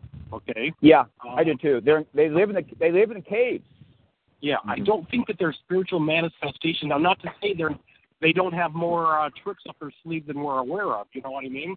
Uh, they Yeah. may be highly elevated. I don't know, but I think I think they live underground, and I think they come out every now and then, and uh, that's why they're kind of territorial. You know, like uh, Pacific Northwest and a few areas like that. Some of these uh, mountainous type areas. You know, Mhm. so um, that's just that's just kind of my take on it. You know. Hey Yeah, guys, see, I I want to I I don't- want to offer up a theory about these uh, these uh, entities. Mm-hmm. um, about why you don't find their bodies. Now, first, they're- more they are more intelligent than we think. Mhm. The thing we've been programmed to believe that we're not only we superior to everything, but we're a lot more superior. Mhm. And we don't allow them to be intelligent. There's some stories. I'm trying to think of this one story. Oh, somebody handed something to like a Bigfoot, and then he handed it back to him. Isn't that something? Huh. Uh, I, I wish I could look, look it up and go. I, I was just listening on Coast to Coast. I don't remember the details, but they, you know, they can express kindness, and um, they do, unfortunately, kill people. It's rare. Yeah. but you don't. You, you- you, typically hear the scary stories. You don't hear about a gentle Sasquatch, but the stories are out there. Here, here anyway, here's the thing. Um, first of all, when you come into their area, I think they have um, like psychic abilities. But I'm not saying they have to, but I think they have some something. Okay, like a lot of animals, and they're actually they're very aware that you're approaching them, their area. You know, they humans are noisy, by the way. Okay, but anyway, I believe it's just a theory, and I have not heard anyone say this. It's so simple because they're usually looking for com- something complex. But I think that when they die, it could be an accident. That the um because they have families, and they know the area, and they, and they go and they get the body, Right. and they they dispose of it or whatever. What what? Why is this so hard? Yeah. Right. And You they know, clean you know, up. Yeah. I, I just wanted to say that uh, you know I, I have an idea for a book based on that. So I was I had a, a three book idea, and that was that was going to be my second one about uh, you know creatures like that, uh, not just Bigfoot. But um, I, I agree with you, Dave. That, I, I've thought that for for years that uh, they they probably uh, travel in, in families or packs or whatever, and they they take care of each other somehow. If one of them dies, that Yeah. you know or whatever way it may be. you know, also too, this tunnel system underground. This might explain how they can, you know, disappear and they can move around. You know what I mean? Because Yeah. They know these underground tunnel systems. So, uh, you know, boy, I was talking. These tunnels go miles and miles and miles, or even more than that. You know what I mean? I guess Yeah. they're down long enough. Uh, they could, I don't know, they could move halfway across the country, perhaps, in a tunnel system. You know, so, uh, you know, I Well, think um, there's more entities than just this Bigfoot character down there too. There's a lot more. Oh yeah, there, oh yeah, there are, but but uh but most people like I see, you know, someone typed here on the chat that uh you know Bigfoot is terrestrial, not paranormal, which the deal is someone usually, you know, Dave, you talk about, you know, they put us in in one extreme or the other, you know, one one end or the other, and uh I, I think that they they I agree with Chuck that uh I, I think that theory may uh, be valid, you know, and that they there may be some physical creatures like that. But I also think that some of the occurrences, some of the appearances are supernatural. You know, Yeah. they're, they're they're mimicking an actual Bigfoot and these actual creatures, and I think that goes on concerning a lot of creatures. There may be some actual creatures, but then there's some mimicking going on by, uh, you know, probably some evil spirits. Okay, um, I could Like see that as a. Christian view. I, I, I believe that there's different types of these entities, but see, there is a type. It's been exposed that has to do with what we call Illuminati. They've been seen by uh, UFOs too many times. I'm talking about a UFO that's actually landed. I mean, it's sitting there, and then Mm-hmm. they'll see uh, a Bigfoot. I'm not saying this happens very often, Mhm. but uh, Yeah. I think that the Illuminati is creating. It could be a hybrid. Here's the thing: they love to play around. With, they love to play around with DNA and genetics, all that stuff. Why wouldn't they create a hybrid of a Sasquatch? I was just going to say that, Dave. You beat me to Yep. it. So they, there's not they some. took a they took a big a Bigfoot and reprogrammed it. You know. Yeah, see, they they tampered with everything, and they create all these freaks and monsters. And there's not some special category where they leave them alone, and it's called Sasquatch. No, they. But see, there also could be technological ones. They're not actually biological. It's just, it could be anything. It could even be a form of propaganda. the, the military might have got their hand in there and trying to. Somebody might have seen an experiment with a super soldier they made out of a Bigfoot. Who Oh knows, yeah. you know? Mhm. Yeah, but see, we would call that supernatural. Um, I see, the thing about a demon, they can they can imitate anything. They can create a projection. Yeah. So you always have to make a, that allowance. But I don't think it would be very common at all. I think if I think the technological explanation would be more more common. Yeah, and that's Yeah. possible too. I I just think there's a there's a lot of different answers to to these things. You know, we just don't know for sure. Yeah. But I don't. I, I'm basically what I'm saying is I don't think it's just one thing. That's what most people do. Is they, and I was that way for years. I know. And it's like I don't believe it's just one thing. I think there's a multiple explanations and multiple things going on here. And let me give you guys an example. And, and I may have the name wrong, but I think it's um I think it's a lake called Lake Elsinore, and uh there was uh in the 50s uh, and and before that too and since but uh a Loch Ness monster type of of creature in that lake. And uh, at one point, and I can't remember exactly why, the lake uh, they had to dry it up, or it got dried up, or something happened to it, and um, they, of course, found a lot of dead fish and this, that, and the other. And this, I think, was in the 50s. And there had been many, many sightings of this creature. They never found any sign of this creature. There was not any under underground caves or or waterways it could have come in and out of, because I think it was a man-made lake. I'm not positive.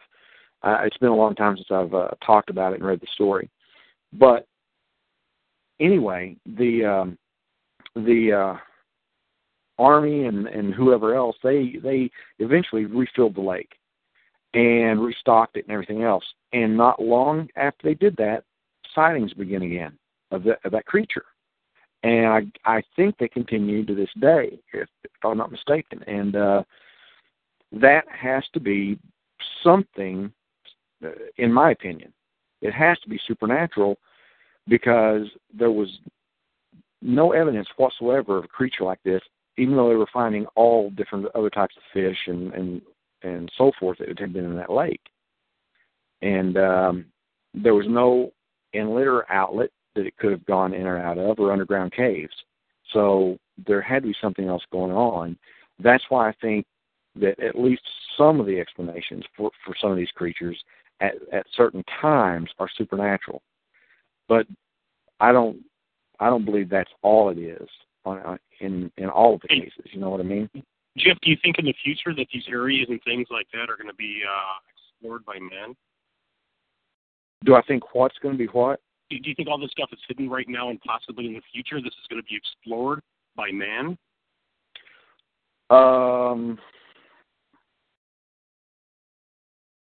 let's say like uh, after when uh when um a, a new era comes and you know God's King is back in place and uh, things you know things kind of go back to the way that they were uh you know eons ago or whatever you know let's put put it this way God's world is uh, is back you know in power um do you think uh do you think these things are going to be explorable or opened up or knowledge is going to be of, of these of these things uh well I don't know I would hope so but I don't know. I, I haven't really thought about that too much. Um, I don't know. I mean, what what's your take on it?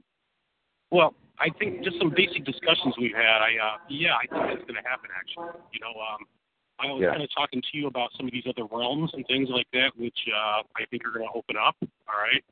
Yeah. I think that uh, all that underground stuff is going to uh, be available too. Okay. Um, Okay. Kind of. Uh, let's just kind of put it as uh, you know, I'm discussing some of these other realms that I uh, kind of bumped into. They're kind of hidden right now, but they're kind of like um, they're kind of like little, they're like little kingdoms. You know what I mean? And I think Mhm. underground, there's a bunch of kingdoms down there too, which are are hidden from us right now. Okay, and I think that's all going to open back up. The uh, um, having communications and uh, um, um, things like that are going to have are open back. You know, God's going to open it back up. I think is what's going to happen. Okay. Okay. Okay. Um, you know, I think it's like any kingdom out there too. I think some of it's like up here. The some of the kingdoms up here have to be flushed out and and, and dealt with, don't they? You know. Yeah. Yeah. I think it's the same thing underground. Some of these kingdoms underground are going to have to be dealt with too. All right. Okay.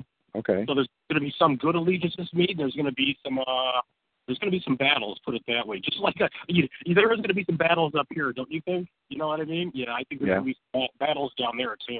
All right. Okay. Okay. Yeah, I can see that. I'm trying to feed you some information for your book to make you think here. That, that'd be a very interesting chapter, you know. You know, I don't know if I'll ever get around to the book now. After talking to Dave, it's like, you know, I could get it written and continue. I probably would continue to change. Uh, I don't know. I don't know about writing a book at this point. You have to put But- monthly updates, uh, monthly updates and chapters, right? Then, Oh, I know it. Yeah, it'd be uh, con- constant revision of the book. I'd have a hundred revisions in five years. But um, no, that's that's pretty interesting. I, I was going to ask you uh, on that article that you sent me that uh, when I read it today, it mentioned you know two or three times at least about a deluge, the, you know, the referring to the the flood. yeah, Um, right. Go ahead. Go which ahead. which which was interesting but but at other times it would talk about a uh cataclysm and i but yet they didn't really they didn't describe what kind. I was wondering what you what you thought. Is that do you think they were talking about the fiery cataclysm that Dave talked yeah, about? I, I think so. I think that they uh, they were talking about the fiery uh, uh, first century cataclysm, and uh, uh, like some. If you look at, um, it's kind of interesting because they went from South America, Central America to American Indians and everything, and um, um, you know, and they all talked about uh, a cataclysm, right? And they were saved. Remember, they they talked about some stayed down and some came up too early and died, and the rest stayed down there and they could come back up. Okay. Yes. I, I think that was a cataclysm when the world was destroyed by fire, and evidently um, they had knowledge of it and and went underground.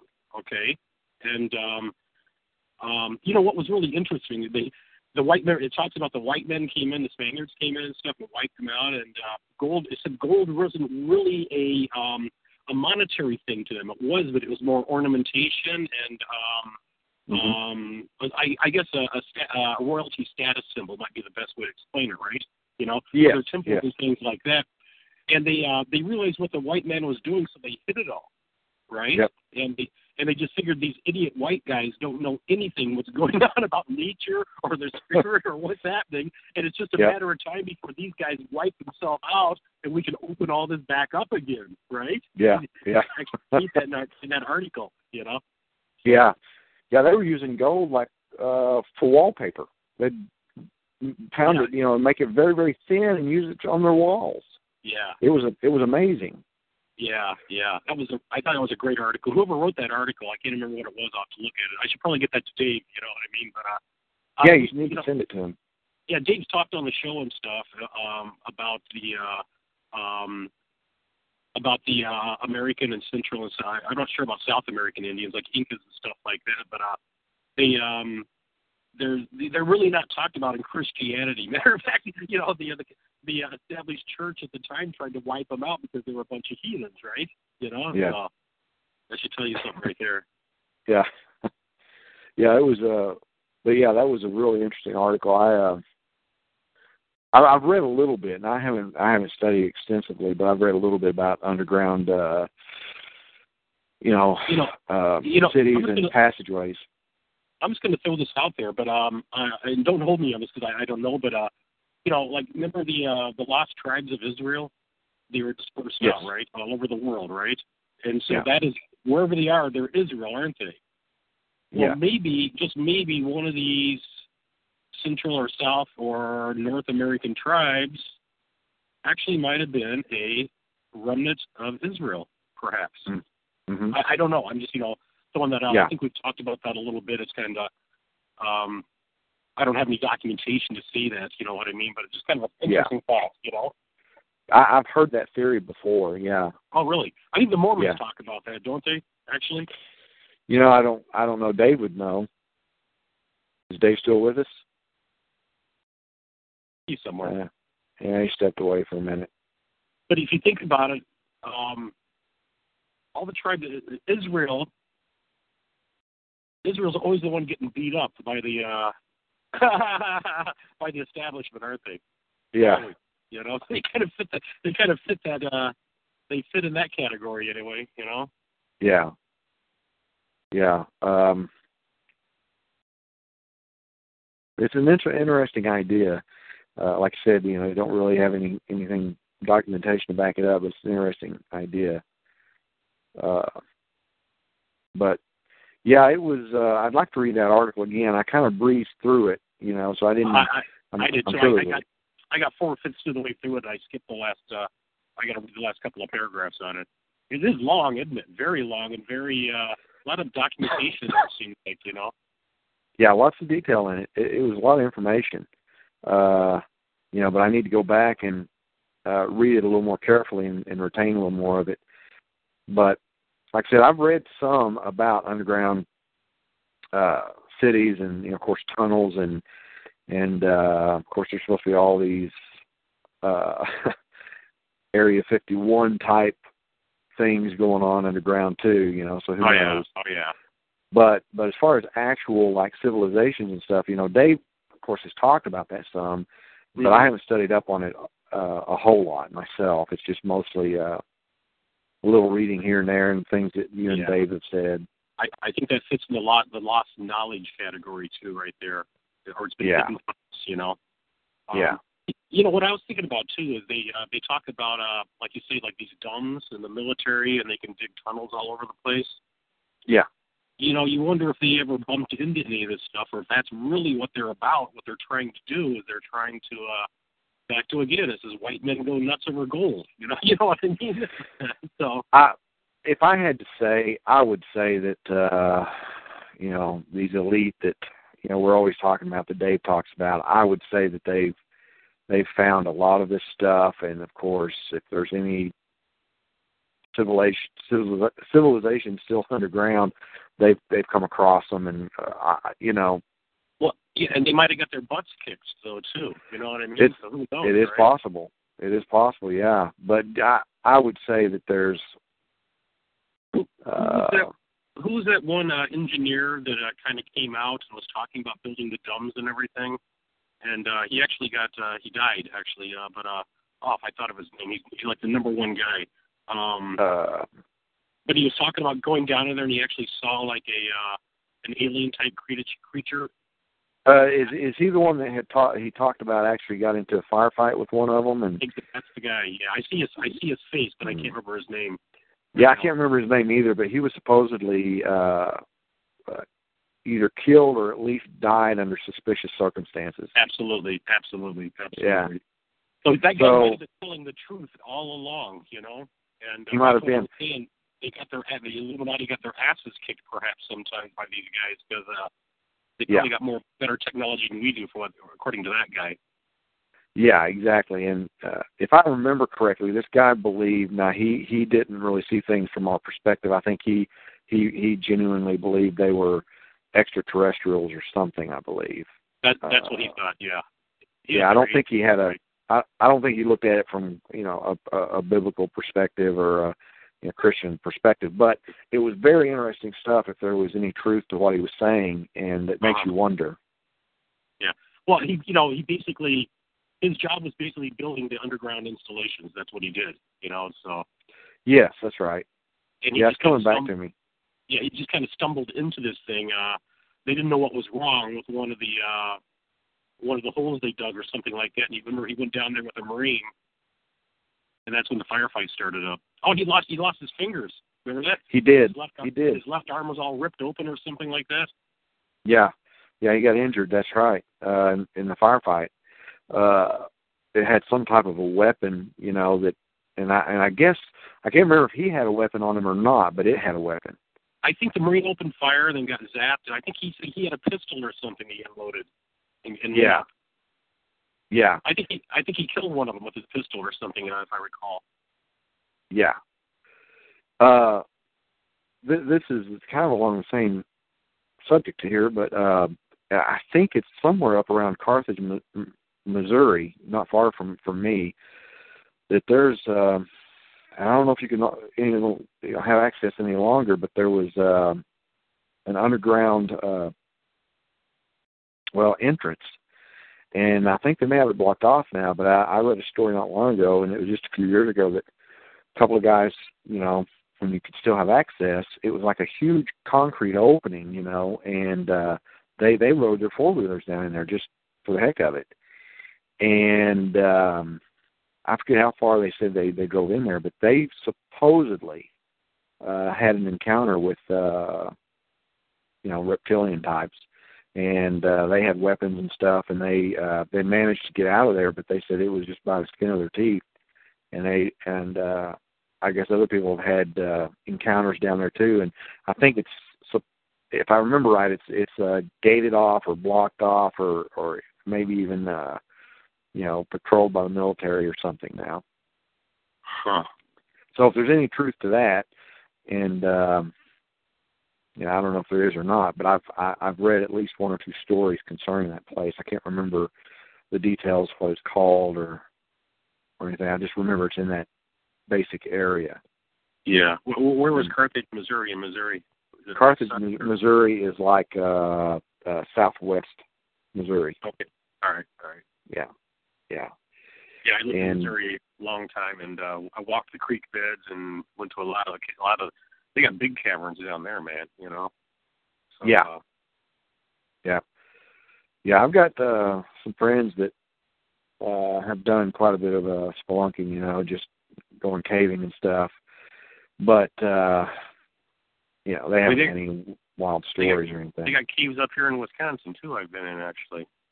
Really? Yeah. Yeah. I guess they're, you know, There's a lot of these. As a matter of fact, up here in Wisconsin, you've heard about the mounds, right? Like the uh the animal mounds, the Indian mounds. oh, okay. Yeah, yeah. And I I've actually been to a couple of those parks up here in uh in Wisconsin that are pretty cool actually. One's called it's called Lizard Mound Park and like uh you know, there's a lizard. I mean, it's just basically it's like a, I I don't want to say it's a burial ground, but you know, it's like a hill. You know what I mean? And uh, from Yeah. the sky, you know, they uh, all these different animal shapes like uh, cheetahs, jaguars, lizards, and things Wow. like that. And uh, and matter of fact, I mean, if you really go back through history, a lot of these farmers up here just mowed them down. They didn't know what they were. Okay. Yeah. Uh, but there's one pretty close to my house. I uh, I went in there with my dog, and my dog was a pretty smart little guy, and uh, he just went nuts, man, like a little lightning bolt all over the place, back and forth and back and forth. I mean, never seen him act that way in my life. Okay, and Yeah. uh, I just kind of walked around and looked at the mountains and stuff like that.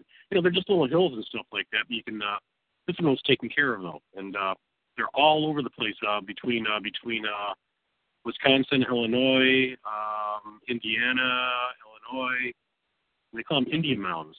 Like that Uh-huh. Cahokia, Illinois is really a big one actually. So Wow. we, Yeah. got, we also got up here a place called Aztalan, where um, um, it was like an old Indian fortress. I mean, I'm going, you know, you're going back 1,500 years ago, something like that. And Yeah. uh, yeah, it's, it's as I say, our whole past has been. I think all this stuff. I think a lot of this stuff got destroyed. You know, in the uh, the first century apo- uh, uh, apocalypse, and uh, we just don't know. You know, we have amnesia now. You know, what is that? Oh, just a hill. Yeah. From? You know, so. Yeah, yeah, it's um they they have rewritten history so much and, and you know it doesn't take long for you know a few centuries and and everything's forgotten you know because they, they you know they uh put so much fake history out there and propaganda it's just gone Yeah, you know, I didn't, I didn't know any a year ago, a year and a half ago. I didn't know any, I didn't, didn't even think about or have any knowledge of this first century uh, um, uh, apocalypse at all. You know, uh, at all. oh i didn't either And once I heard it, I just started putting stuff together, and it just started making sense. You know, and uh, the biggest one that made sense to me was the Dark Ages. Okay, yeah and when Yeah. Dave was talking about what is this dark? How does all the you know two three hundred years go by where there's no nothing, nothing, and the stuff that it, there is is actually just been fabricated. Okay, but I, it, Yeah. that just doesn't happen. You know what I mean? Unless there was a uh, a cataclysm, right? You know, Yep. and everything was wiped out. You know, and erased.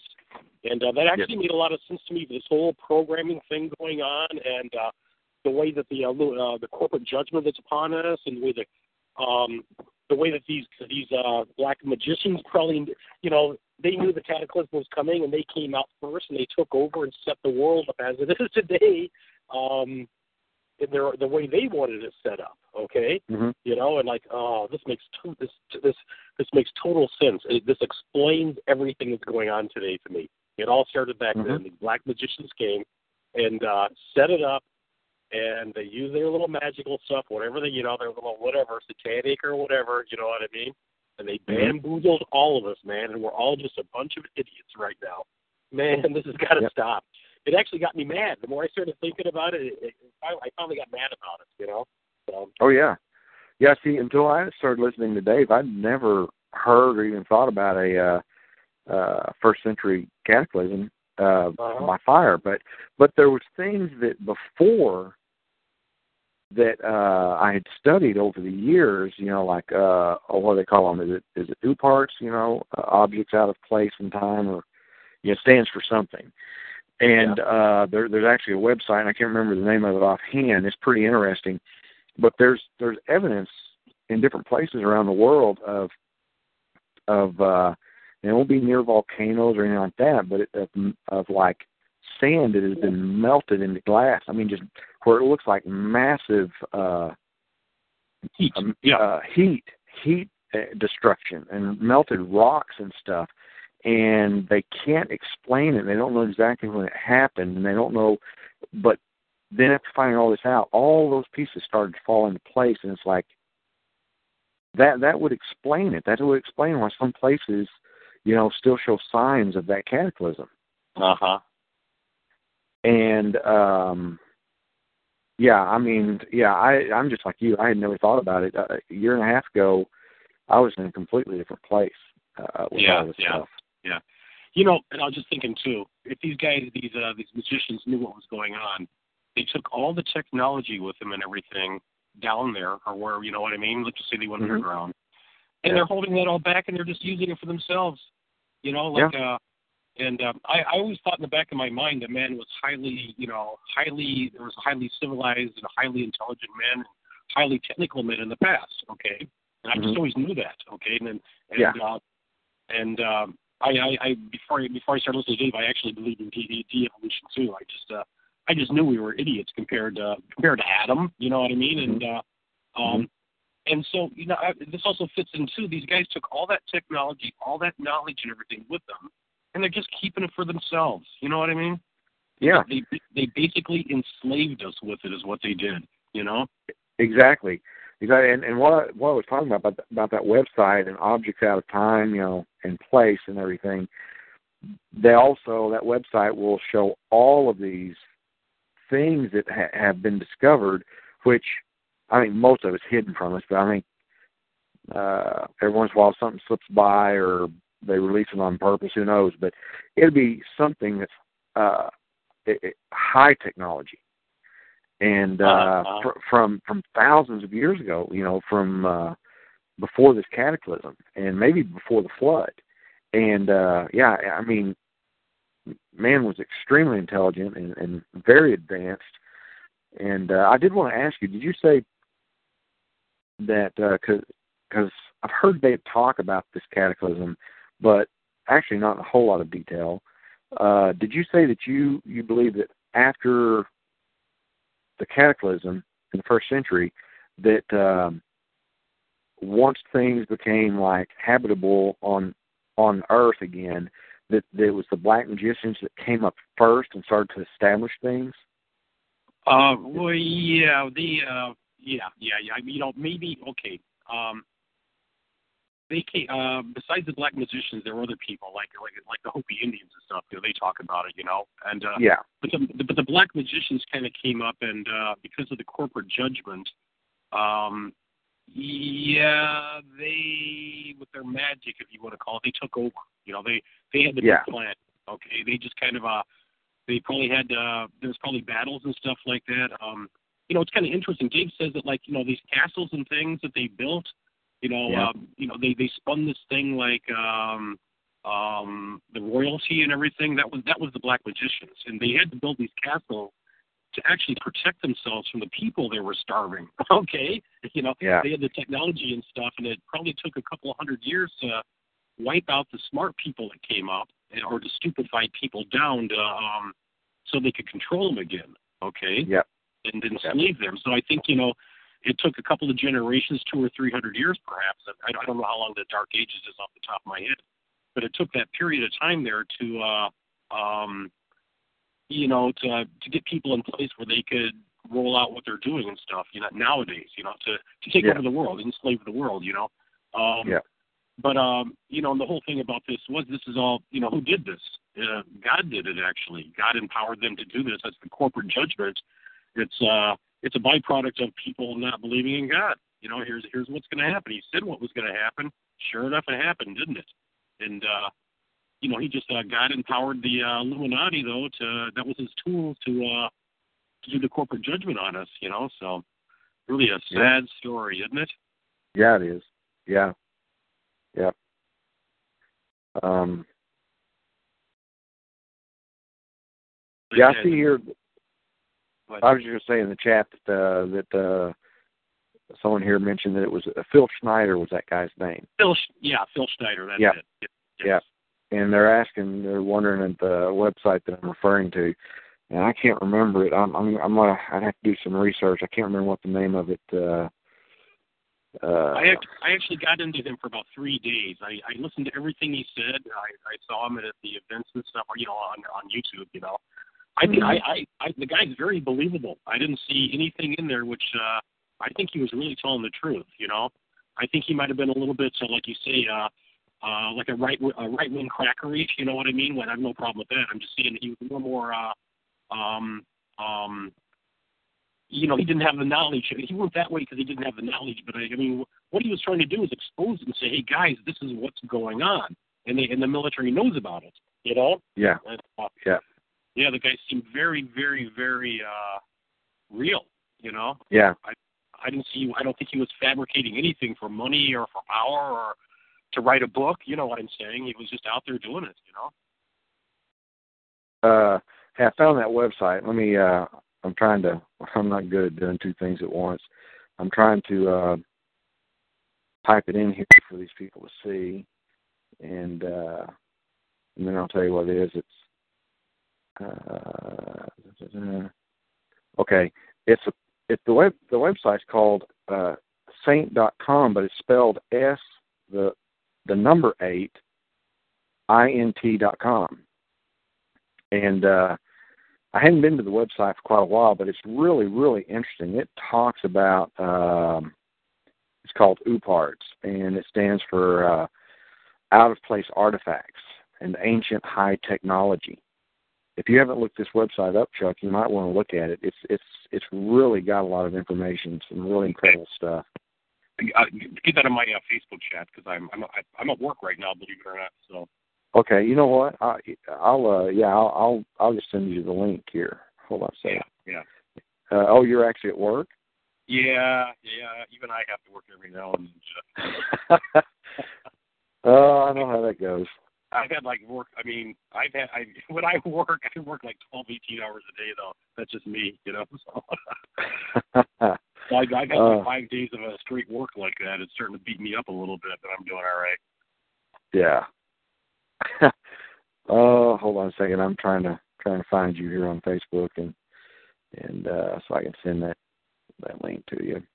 Who else we got? Uh, who's who's in the chat or who's on the call right now? Who's on the call? Yeah, or in the chat or the call. Uh,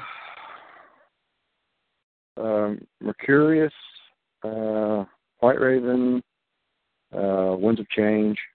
Oh, cool. And me, me, you, and uh, Dave somewhere. Do I show up on the chat? No, I don't think so. I just called in the cell phone, so I was curious how that works. I don't, I'm not, Oh, okay. computer access right now, so. okay. Um, all right, I'm sending you that link. You can check out that website when you get a chance. It's, uh, I think you'll find it pretty interesting. It's uh, talks about megafauna, uh, you know, ancient, you know, ancient technology, recent dinosaur sightings, you know, just things like that. Yeah. But it, but it does, it is real interesting when it talks about things of the past that that uh, relates to things we're talking about, especially uh, kind of ties together a, a cataclysm by fire at some Uh-huh. point in, in the past. And so when I heard, like I said, when I heard Dave talking about that, uh, I immediately went back to this website which I had been checking out for like the past I don't know twelve, fifteen years, and I remembered some of the stuff they were talking about. It's like that's probably where this stuff fits in. I, I couldn't figure it out before because all I ever had been taught and heard, and you were probably the same, was about the flood. Yeah, well, yeah, yeah, and the other stuff they, you know, they fabricate stuff like Nibiru and things like that now. You know what I mean? Uh, yeah. Oh yeah. So uh, I think I think that Nibiru thing, uh, whatever is, uh, a lot of that stuff is fabricated to keep your mind focused, uh, not on a not on a first century cataclysm. No, no, no, no. They don't want that to be known. You know. So, No. Yeah. Oh yeah. Yeah. That's. uh I don't even pay attention to that kind of stuff. Of course, I have a whole different, I you know, idea about our cosmology, but um, yeah. No, same here. Same here. Um, but yeah, it, it's it's pretty interesting though when you think about it. Um, there's evidence for a cataclysm by fire, and uh, you know there, there's there's uh, evidence, you know, some evidence in Scripture and so forth. You know, when you when you realize it's there, it's it becomes more obvious. But um, but it's funny how that's been so covered up, but yet the flood is you know pretty pretty prominently talked about. You know, I mean it's. Uh, I guess there's just maybe more evidence for it and more talk of it, of course, in the Bible. They're more more uh, to the point. Yeah. Well, Where- too, the, the flood was thousands of years ago, four thousand Yeah. years ago, four thousand four hundred. Yeah. Um, the uh, destroyed by fire was uh, well, they, I want to say this. It, uh, from my understanding, what I've heard from from Charles and from uh, other people talking, um, it was really only a thousand years ago. They tampered with the dating system. Okay, hmm so the first century was really only a thousand years ago, not two thousand years ago that they're uh, they're telling us it was. Yeah. And like if and now if you want to get down to ages, not not trying to be a new age or anything, that age, that thousand year period of time, if it's Yeah. only a thousand years, is just about coming up, and uh, another thousand years is coming up right away. If you look Yes. at it that way, you know. So Yes. uh, And it's funny how you you said that about ages. It's like you know how Christians do freak out, and even I Mhm. might have in the past, but but I have studied. um You know, Dave sent me to a, a certain website, and uh, it's it's a different topic, but um uh it made me realize that uh, there's been a lot of mistranslation when it comes to uh different words uh-huh, and uh-huh. that refer to uh ages or eons. or- aeons or ages or Yeah. aeons. You know, they're they're generally Exactly. a thousand years. Uh, they're usually I think an aeon is a thousand year period, right? Well, it it it, it there it seems to be like I, I think if you were kind of going to say going to say a standard, that would be an age, but Yeah.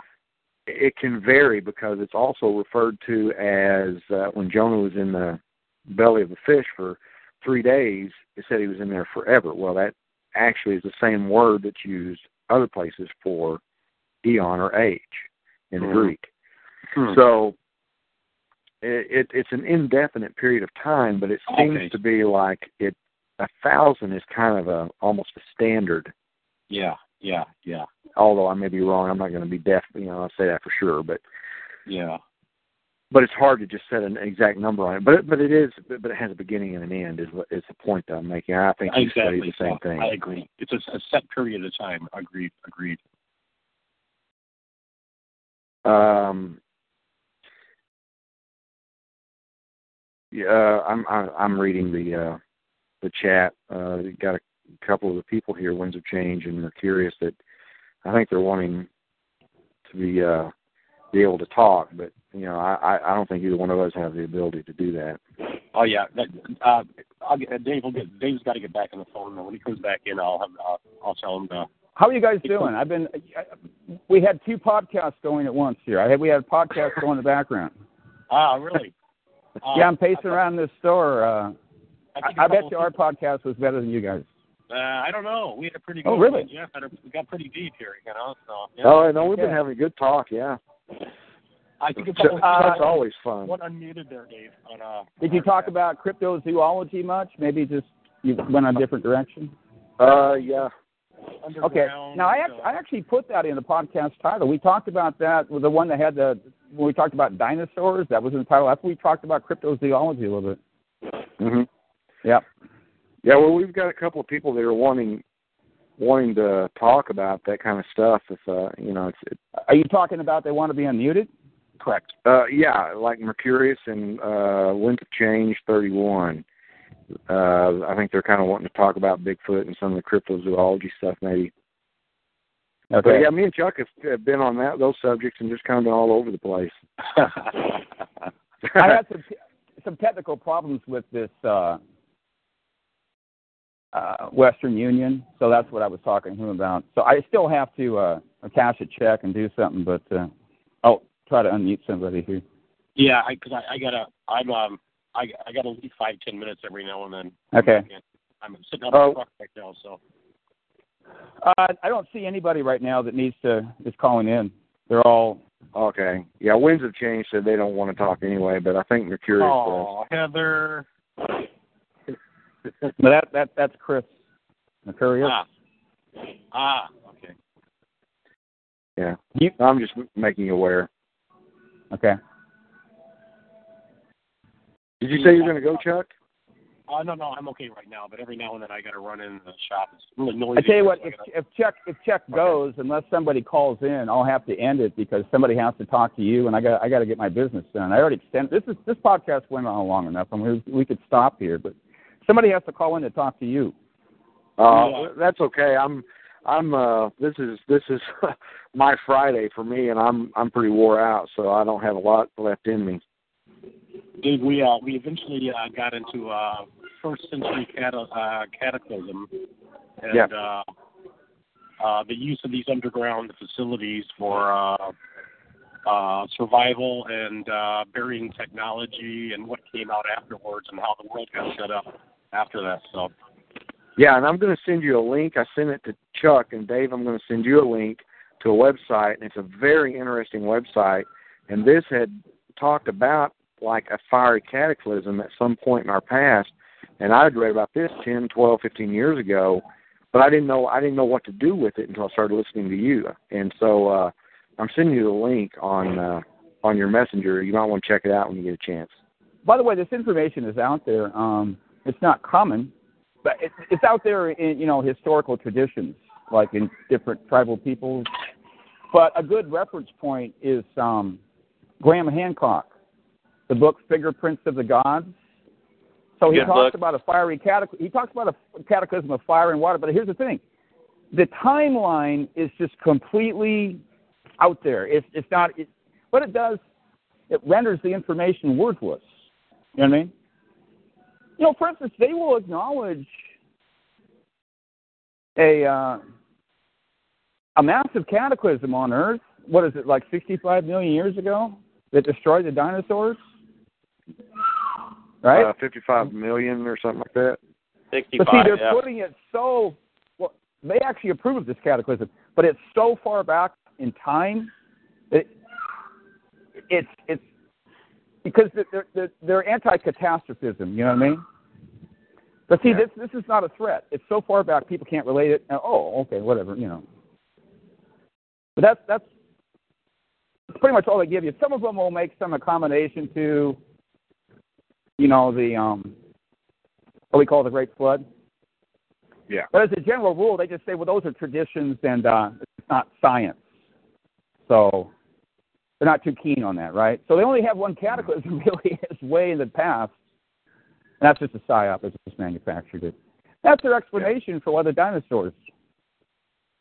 That's a lie, by the way. The dinosaurs were destroyed in the first century cataclysm.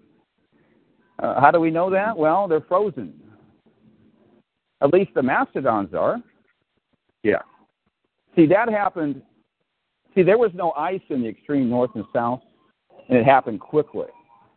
That's when, it, and that was the last cataclysm, not not not the Great Flood, not something in between.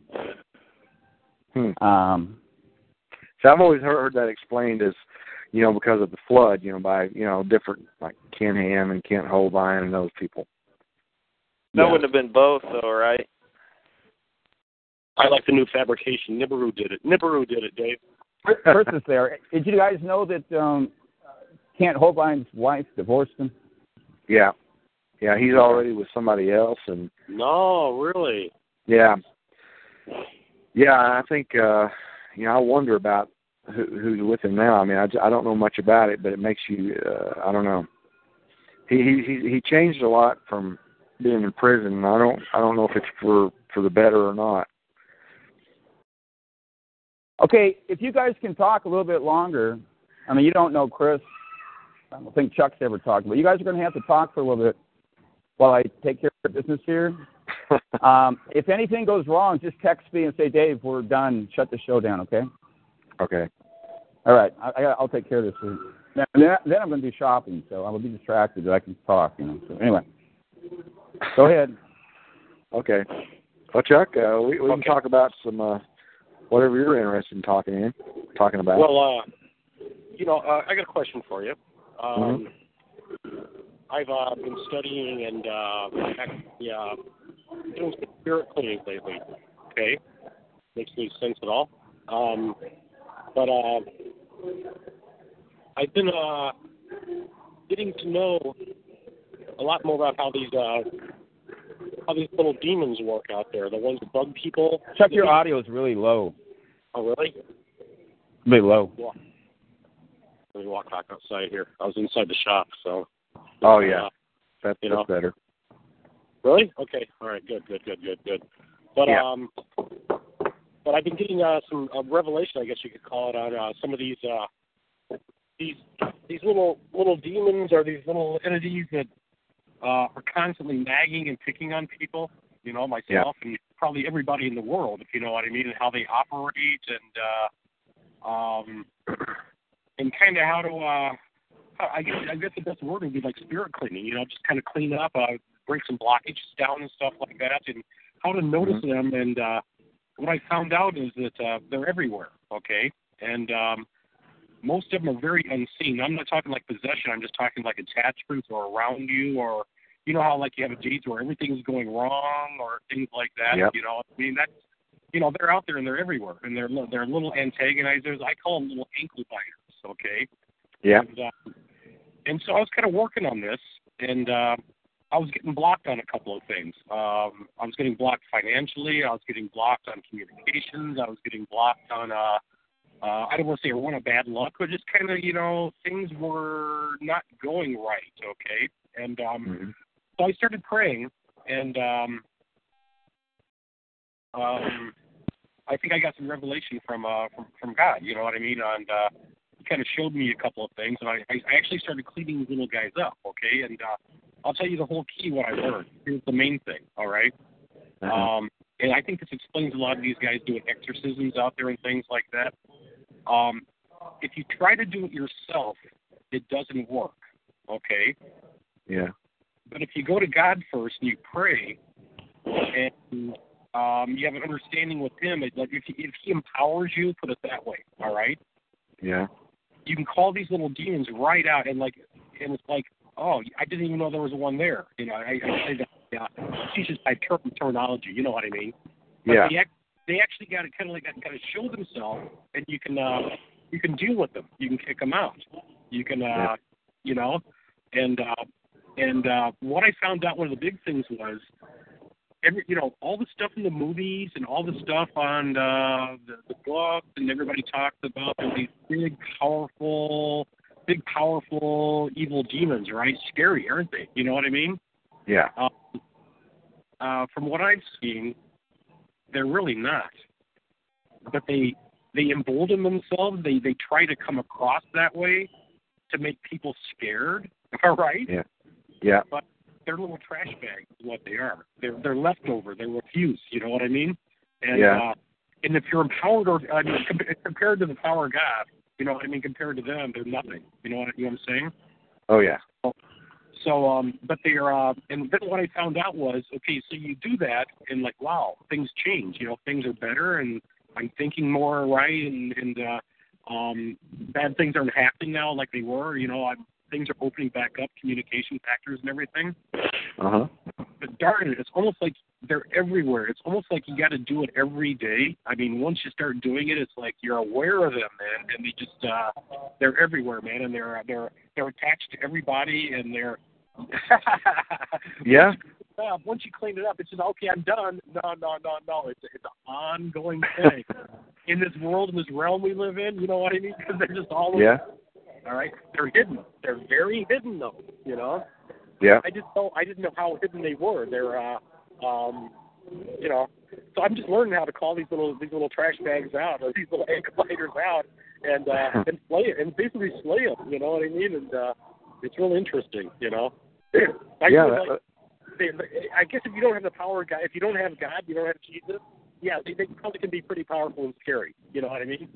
But, Yeah. Uh, but they actually they they they they they- they're they're good little liars.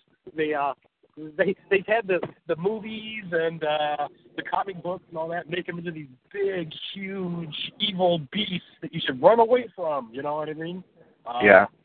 If you got Jesus in you, or if you're uh if you're empowered by Jesus, or if you pray to Jesus for the strength and empowerment, they they they they you call them out, they don't say a word. They know they've had. They know they've been had. Okay, they absolutely know they've been had, and they just Yeah. uh, they don't even they don't fight. They don't try to talk you. They just they don't say a word. You know. So I Yeah. just wanted to pass that little knowledge on to you, man. You know what I mean? Yeah, I, that makes sense. I um, and, and I've always suspected, you know, something like that because there will be, and it's different for every person, but there will be certain areas in your life that just, it just is a continual problem. You know, whether it's like financial Yeah. or yeah. and and it would- it also makes sense that uh when it rains it pours it's like all of a sudden it's just like a domino effect it's like why in the world is this all happening within you know two days or all in one day uh you know like i'm having car issues right now and it's like one Mhm. thing after another on this vehicle i've got and matter of fact i'm going to my mechanic tomorrow with it and the you know for other issues but then the check engine light came on on me this morning going to work, and I'm like, "What is Yeah. going on?" It's just bombardment of stuff. Yep, yep, yep. Uh, here's what happens, Jeff. Is what I see. What I've noticed in my life is uh, I've been pretty protected, and I don't know, um, maybe because I've you know I've been walking with the Lord for 30 years. You know what I mean? But um, Yeah, um, um, all of a sudden it's like when I st- if I have a breakthrough on something spiritual, yeah, that's when they come back. That's when they come out, or I'm getting close to a breakthrough. That's when they start pulling all the strings out. There you know, and what and and what people don't know is it's really in your mind. They they, they work in your mind. Okay, it's like um, I start having thoughts like. uh um, oh, how am I going to pay the bills next month? Or what am I going to do here? Or what am I, you know, I start worrying. Before you weren't like that, you know, and that's that's right. Like, okay, I know where that's coming from. You know what I mean? And uh, yes, well, and the thing is, if I run to I, I run to prayer and stuff like that, I'll be talking to talking to Jesus, and it'll be like, well, okay, uh, uh, what's wrong? Haven't I always taken care of you? Go, well, yeah, you always have. So you think you don't have any money? Do you have any money now? Yeah. Are your bills paid now? Well, yeah. Well, what are you worried about? Why why are you worrying like the like the world's coming to an end tomorrow? You know, or you know what I mean? yeah, That's what I, that's, that, that's what I know I'm getting attacked. You know what I mean? They play in your Yes. mind. You know? exactly, exactly. Because uh, I can't tell you how many times in my life, my adult life at least, that that has happened, where I'm in a panic, I'm worried, I stress. It may you know go on for days, and then you know what? God just works it out. It's okay.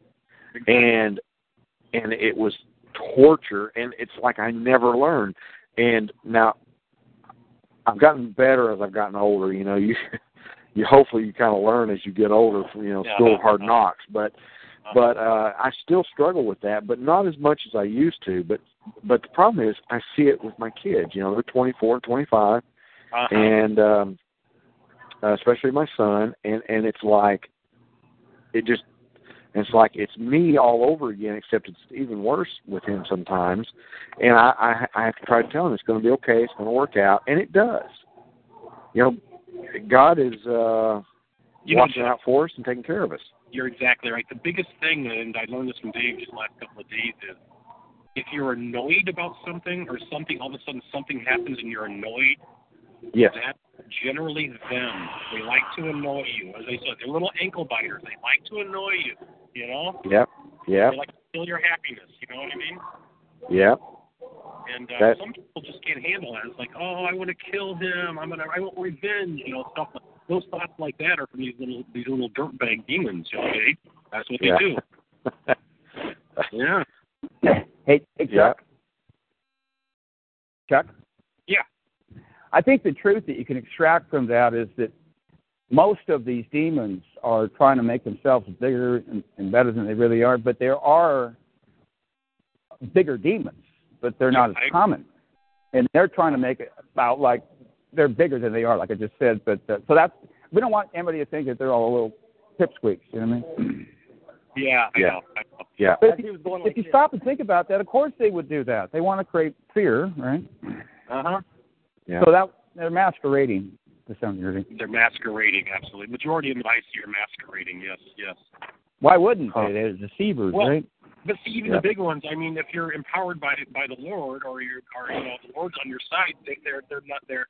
They don't have a chance either, though. You know, that's the that's the main key to this whole thing. If you're not empowered by the Lord, and you're not, you don't have the Lord, you could be in pretty big trouble. That's why I'm these some of these extras out there that don't have that are really causing a lot of problems and really putting themselves in harm's way. You know, not just to them, but the people they're uh, trying to, you know, trying to do the exorcism on. Man, it's uh, yeah, yeah, it's, it's not good.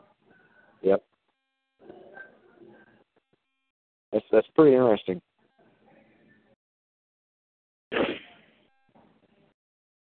Well, guys, I think I'm going to have to wrap it up here myself. So Okay. I'm gonna, Okay. Okay. I'll go back in front of the cycle here. That's going to take me 20 minutes, half an hour. or So Okay. I'm probably gonna have to go soon, Dave. I'm just uh pretty wore out today. Okay. I don't have your energy. Hey, I don't have the energy I used to have. Yeah, none of us do. Um, No, it's it's unless uh, unless day. people have been doing something new for their health that they haven't done before, you'll you'll be you'll do better. But if Yeah. you're doing the same old thing like I have, yeah, the, the last year, something's wrong. I've talked about it. Everything got a lot worse. Food, water, air, frequency. everything. They know something's up. They know something's coming, and what they're doing, they're softening everybody up, Yeah. just like they did before Katrina. Uh, they did it definitely, as far as I know, on the inauguration day. They hit the whole nation. I could feel it. Chuck could feel it. We sleep like a rock. We couldn't sleep. And Wow. they did it uh, on, you know, Sandy uh, Sandy Hook when they hit uh, New. I'm, I'm not talking about the school event. I'm talking about the, the hurricane. They did it Yeah. then. You could people were picking up. And I don't believe all that stuff because they'll say it was HAARP is doing this and that. Well, it's not HAARP. If HAARP's involved, okay, but Well, did you guys see where did you, did you guys see where I think it was on Valentine's Day the other day that uh there was some kind of a pulse or something that went from the east coast to the west coast all across the United States and it traveled in like three uh, three minutes or something, but people felt it. yeah. Did you did you read about that? I, just read a blurb about it. I didn't read the whole article. Hey, Chris, I was looking at your um, Facebook site yesterday. There's evidential proof that Dave looked at your Facebook site, and you, you had this great picture. I think it was you of the sky, and it was just these weird-looking clouds. You could tell it was um, some kind of a frequency, uh, you know, geoengineering device that did that. You know that picture I'm talking about, Chris? Maybe he's not there. Are you there, Jeff? Uh, I'm here. You, okay, Chris is not there. Uh, no. Okay. Okay. If he's not on the call, oh, we could just end it right now because there's nobody for you to talk to, and, Okay. and I, I got I got to get this done. I, I was going to do this like an hour and a half ago. yeah. We made a podcast. Yeah. Uh, let, let me give him a chance to see if he's here.